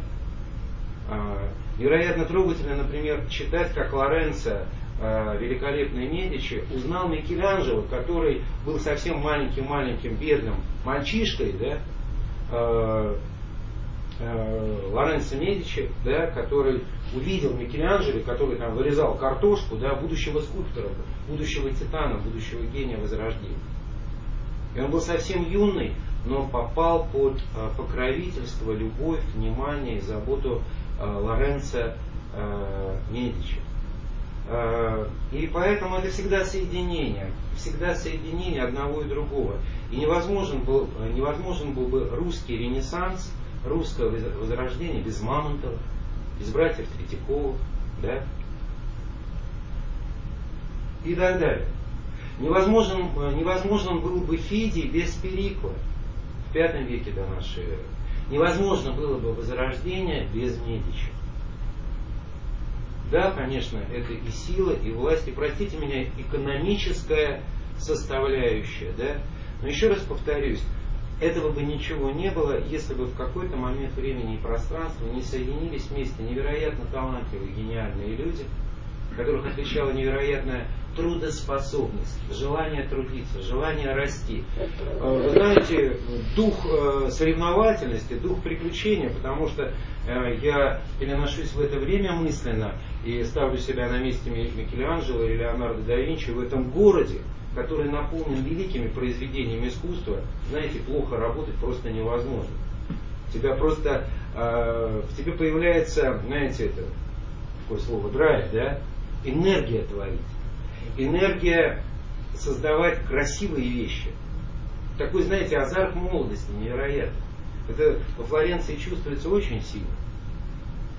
И Медичи, которые сделали это возможным, которые обеспечили это финансово, экономически. И таких людей, людей с пониманием. Мы можем вспомнить Прагу и короля Рудольфа. Это тоже времена Возрождения. Время, когда начинается строиться собор Святого Вита. И так далее, и так далее, и так далее. Примеров таких очень много. И, наконец, религия. Религия и это время, которое характерно тем, что именно во времена Ренессанса появляется, появляется с одной стороны, обращение к философии Перенес, то, о чем вы слышали. Философия Перенес в переводе с латыни, с латыни философия вечная, философия вечная, философия нетленная. А с другой стороны, сближение разных конфессий, разных религий. И Бруно, Фичино, Пико делла Мирандола, Николай Кузанский говорят о единой религии. Религия, которая не разделяет, а объединяет людей. Вот что э, очень коротко дал Ренессанс, очень коротко, э, потому что э, на следующих лекциях у нас уже об этом вопрос пойдет предметно, э, на конкретных-конкретных примерах, и пользуясь случаем, я просто вас приглашаю на э, лекции, посвященные Возрождению, где мы э, продолжим сегодняшний наш начатый разговор. И все это сделало возможным то, что в центре поиска, поиска Возрождения, в центре его чаяний, исканий стоял человек. Человек целостный, человек универсальный, человек Возрождения. Человек, который расправляет плечи, встает в полный рост и из забитого существа, боящегося, ленивого, надеющегося на э, манну небесную, он превращается в Творца. В Творца. Если говорить о, цели возрождения, о целях Возрождения не только Ренессанса, не только Возрождения, которое состоялось шестьсот лет тому назад, но любого Возрождения, мне кажется, так или иначе мы можем выделить три цели Возрождения, так или иначе. Первая цель – это то, что связано с человеком. Познай самого себя, осуществись как человек, будь человеком, Открой в себе человека. Это то, что мы можем назвать открытие в себе тех миров, тех невероятных миров, внутри, миров, которые находятся внутри каждого из нас. Воображ... Всякое возрождение это, это обращение к воображению. Ибо воображение это ключ, который может творить миры. И вот, вот это невероятное количество миров мы видим среди творцов Ренессанса. Это раскрытие внутренних потенциалов. Раскрытие внутренних потенциалов. Знаете, вот мы как-то камаманосом своим, своим менталом понимаем, что да, надо раскрывать внутренние потенциалы, и они у нас есть. Но между пониманием того, что у нас есть потенциалы, и большим-большим желанием, чтобы эти потенциалы заработали, есть дистанция огромного размера. Не правда ли, да? Правильно? Непреодолимая дистанция, да? Вот. Ну, а я как бы пойду по этому пути. Смотри, как, смотри, как захотеть, да? Да. А, вот а, во времена Возрождения вот это нет невозможного, нет невозможного. Это желание преодолеть земное притяжение, полететь, оно а, имеет огромное-огромное количество примеров. Раскрыть в себе, раскрыть в себе Творца, художника, демиурга. Вы знаете, когда я э, смотрю на полотна Леонардо да Винчи, я, ты ощущаешь какую-то вот эту невероятную дерзость Леонардо. В своих творениях приблизиться к тому, что создал сам Господь Бог. Это смелость, это граничащая с дерзостью, но в этом дух э, возрождения. Когда вещи, которые создаются этими мастерами, превращаются нет не просто в прекрасное произведение, а в талисманы. Символы, которые начинают уже жить своей жизнью, превращаются в живые вещи. Друзья мои, мне посчастливилось видеть э, своими глазами такие произведения, как «Весна», «Рождение Венеры», «Благовещение» Леонардо да Винчи, да, там первая картина это Боттичелли. На следующих лекциях будем о символическом языке этих картин говорить. Друзья мои, это вещи, которые излучают силу. Я не очень сентиментальный человек, можно сказать, совсем не сентиментальный, и очень толстокожий, наверное. Но ты это чувствуешь просто. Ты просто чувствуешь эту силу, ты чувствуешь эту энергию, да? Они возрождали древнее искусство, которое хорошо знали египетские жрецы и маги. Создавать вещи, которые могут, ну, которые что-то в этом мире делают, да? Знаете, я когда-то прочитал одного философа замечательную, замечательную фразу, что одна настоящая картина, которая висит, которая висит в доме, оказывает невероятно важное воспитательное значение на формирование и воспитание ребенка. Да? Правда, я вспоминаю свои детские годы, у нас дома висела большая репродукция «Тайной вечери» Леонардо да Винчи. А еще был большой шкаф, в котором стояли корешки книг. Знаете, такая была серия «Библиотека всемирной литературы». И вот на уровне моего носа я читал, я еще не мог, я только научился читать, но я читал вот эти заголовки. Махабхарата, Рамаяна, Лев Толстой, Николай Гоголь, Дон Кихот Сервантеса и так далее, и так далее. Вот это мои детские впечатления. Я понимаю, что на самом деле они были очень-очень важны. И возвращаясь к тому, что они создали, осознаем мы это или не сознаем, понимаем мы это или не понимаем, но это работает. Это работает помимо, помимо воли и сознания человека. Вот что они делали. Ибо, э, и это хорошо видно в творчестве Джордано Бруно, возрожденцы пытались понять вот эти связи человека со Вселенной. Ибо что есть магия? Понимать суть связи. Понимать суть связи. И маг в этом смысле – это воистину человек, который обладает полнотой знания и живет в соответствии с этими знаниями. Раскрытие внутренних потенциалов, раскрытие себя, самоосознание себя, вера в себя. Вера в то, что ты… Э, вера и знание, которые граничат с мистикой. С мистикой. Мистика, которая… внутренне проявляется, внутренне проявляется как добрая воля, а внешне как эффективность. И, знаете, я потрясаюсь, насколько были эффективны художники, художники и мастера Возрождения. Сколько много они смогли сделать. Ведь даже Платоновская академия во Флоренции, которую мы с вами видели, просуществовала всего лишь двадцать лет. Но как много было сделано, как много было сделано. Волей-неволей примеряю на нас. Наша школа тоже в Москве существует. Уже в этом году будет двадцать пять лет. Да? Вот. Поэтому это, ну, это действительно это, это гений, это титаны. А что такое гений? Снова вспоминайте слова. Труд, труд, труд. Это великие-великие трудяги. Возрожденцы славились своим, э, славились своим, своим трудолюбием. Но про Леонардо да Винчи рассказывают, что он э, спал по пятнадцать минут. Как Штирлиц, помните, да? Через пятнадцать минут Штирлиц проснулся, и его ждало новое задание. Леонардо жил, Леонардо жил примерно так же. Он разбивал день на пятнадцать минут. Он высчитал, что пятнадцать минут – это достаточное время для того, чтобы восстановиться. То есть у него такой был цикл сна. Вот он спал, потом просыпался, работал, снова засыпал. Ему было жалко время, представляете? Да, ему было жалко время тратить на сон. Так он любил жизнь. Так она и была ему любопытна, так интересна. Это великая-великая способность узнавать и удивляться миру, внутри которого мы находимся. Это то, чему нас учит Возрождение. Вторая цель Возрождения, конечно, это изучение, в широком смысле слова.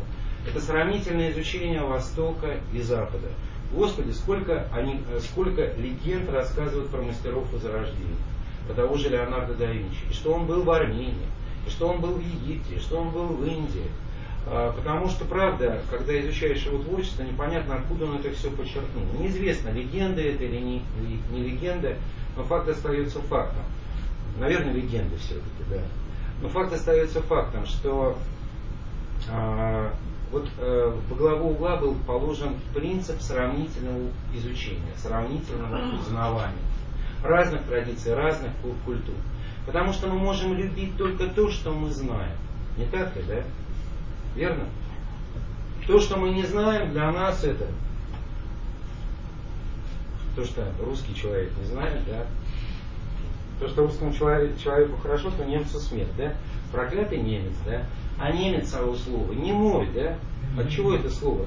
Немой, потому что для русского человека немец немой, да? Для того, чтобы понять немца с его великой культурой, с его великими достижениями, с Гёте, с Бахом, с Моцартом, Шопенгауэра, Ницше и так далее, и так далее, надо по меньшей мере знать немецкий язык.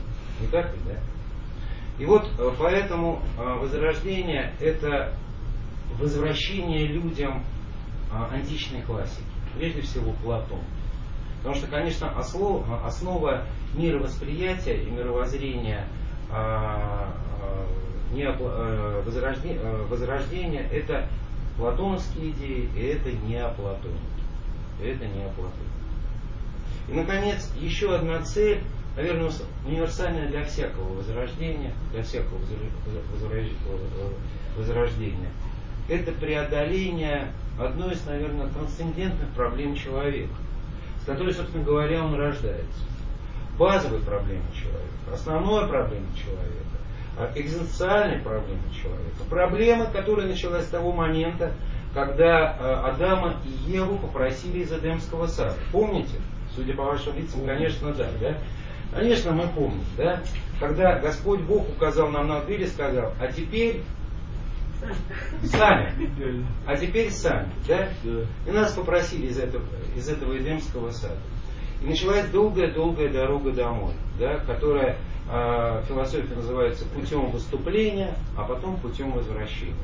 И на наших лекциях, особенно на лекциях первого цикла, мы достаточно много об этом говорим. В каком-то смысле слова, вся эволюция человека – это долгая дорога домой от того места, из которого нас когда-то, или мы вышли сами, или нас попросили, да? Отчуждение человека – это основная проблема. Основная проблема. Отчуждение от Бога.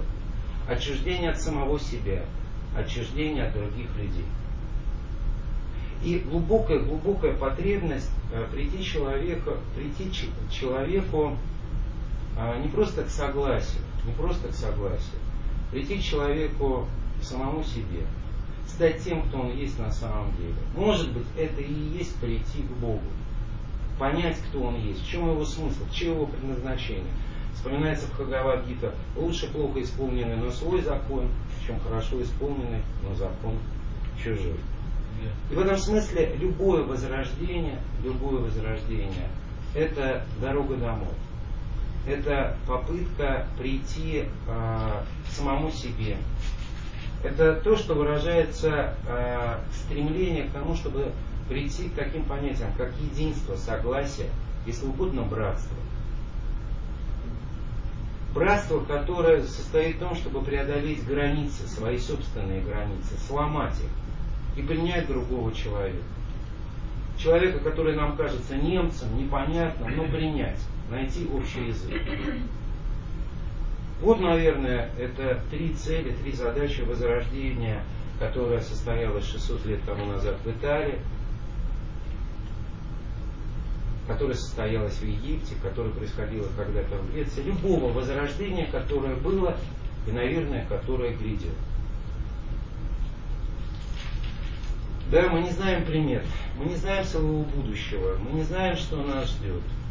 Да, есть ощущение того, что все крайне ненадежно, все крайне хрупко. Но, с другой стороны, я, наверное, хотел бы закончить нашу беседу с того, что висит в воздухе и о чем хочется думать. Оль, то, о чем ты сказала. Это все-таки весна, да? Потому что возрождение – это весна, это новая жизнь, это, это оставление того, что было, и рождение, и рождение нового. Всегда рождение нового. Возникает вопрос, с чего начать? Да? С чего начать? И этот вопрос я задаю сам себе. С чего начать этот э, год? С чего, э, начать, с чего э, начать и продолжить путь, на котором идем, идет каждый из нас? И вы знаете, я хочу пожелать э, себе и всем нам э, состояния возобновления.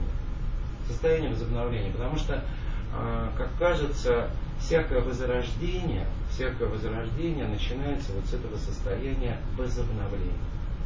Возобновления. Когда ты оставляешь в прошлом э, опыт, который уже не работает, и нащупываешь что-то новое.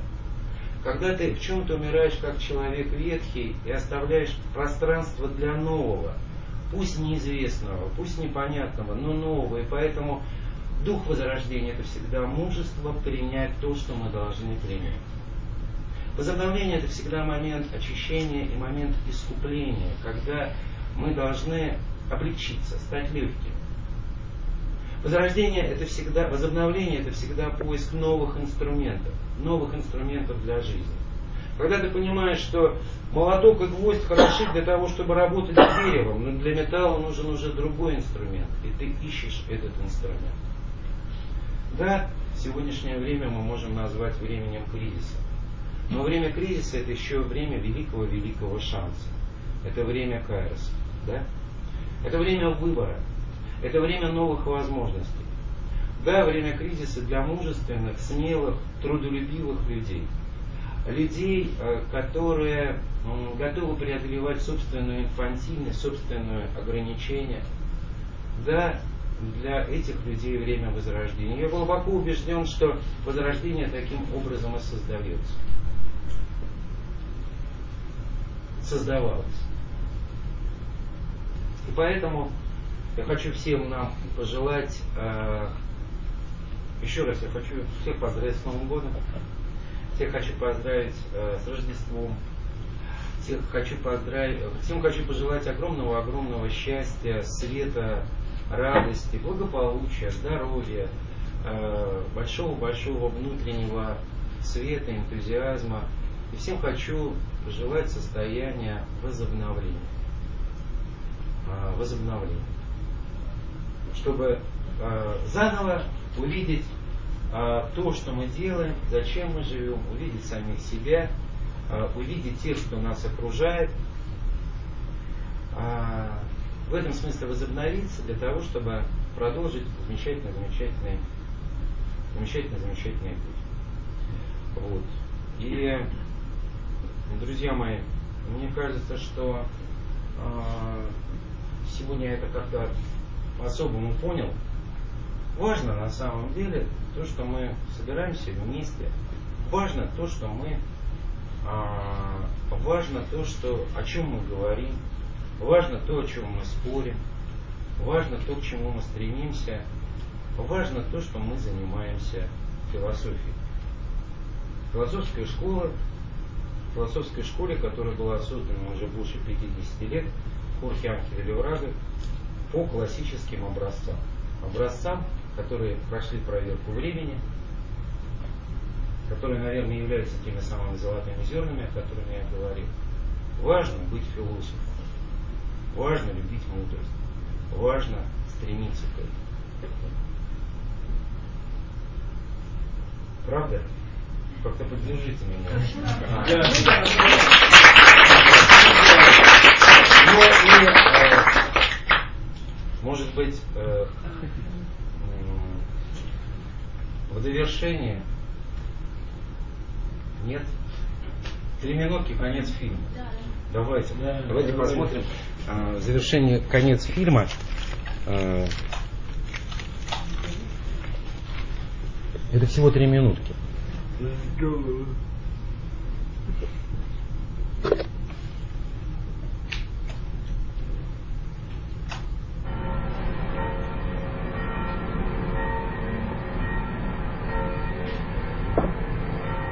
Но за закатом всегда следует рассвет.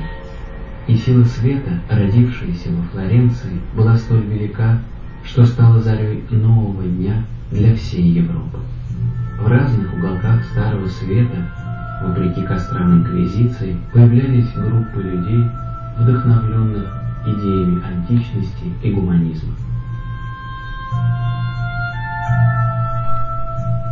Они бросали вызов старой жизни и предлагали новые пути в искусстве, науке, религии, политике.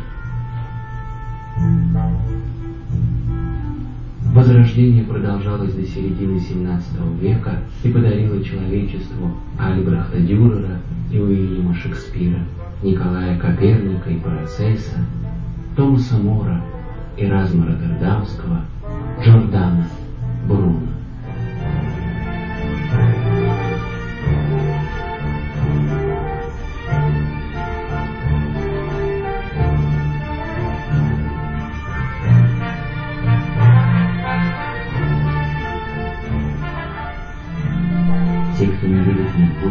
Ни в его знамения не ведают о существовании людей, воплощающих судьбу, хотя вся история развивалась именно благодаря им.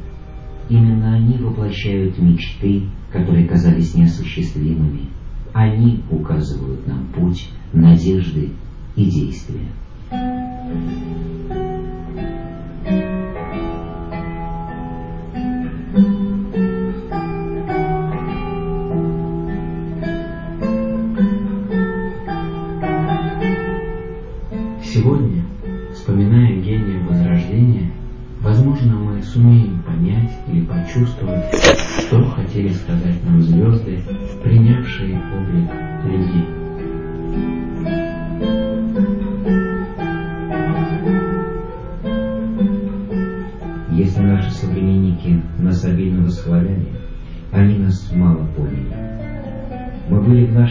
Паломниками из иных веков и предвестниками будущего. Никто не узнал нас. Далекая звезда вела нас сквозь наше воплощение. Мы пришли, чтобы явить миру великий закон возрождения. В огромной вселенной все умирает, чтобы возродиться. От цветка до звезды, от демона до ангела, от людей до богов. Если вы хотите возродиться и верить в бессмертие, вглядитесь в цветение светил на небосводе.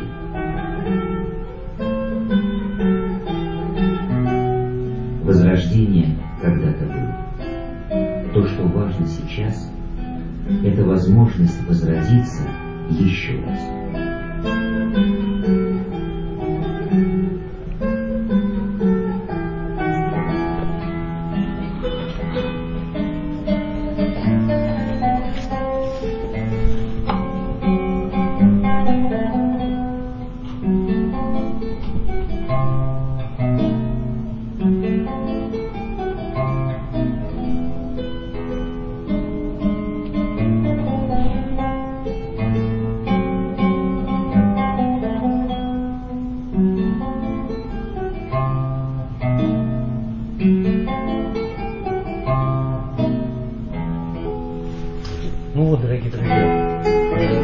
победный год наступил. Я вас поздравляю всем нам годами, побед, открытий. Вот. Простите, что я застрял. Вот.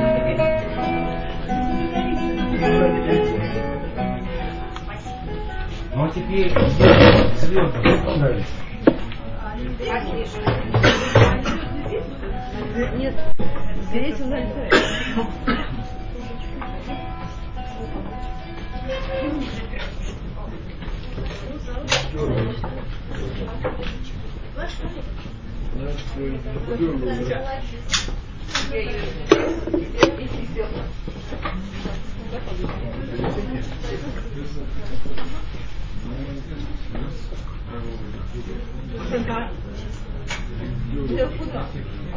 Сейчас блокируем. Вот они на дороге. Все пойдем, пожалуйста. Кривая, нет? Давай, давай я за тебя процеплюсь. А?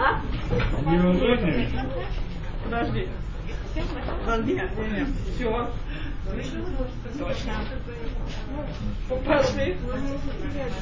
А? Я клинички говорю.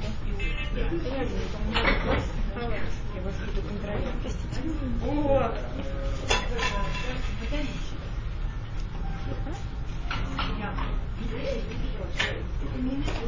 Давай побыстрее.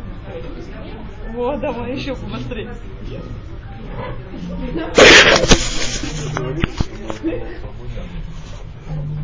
Что?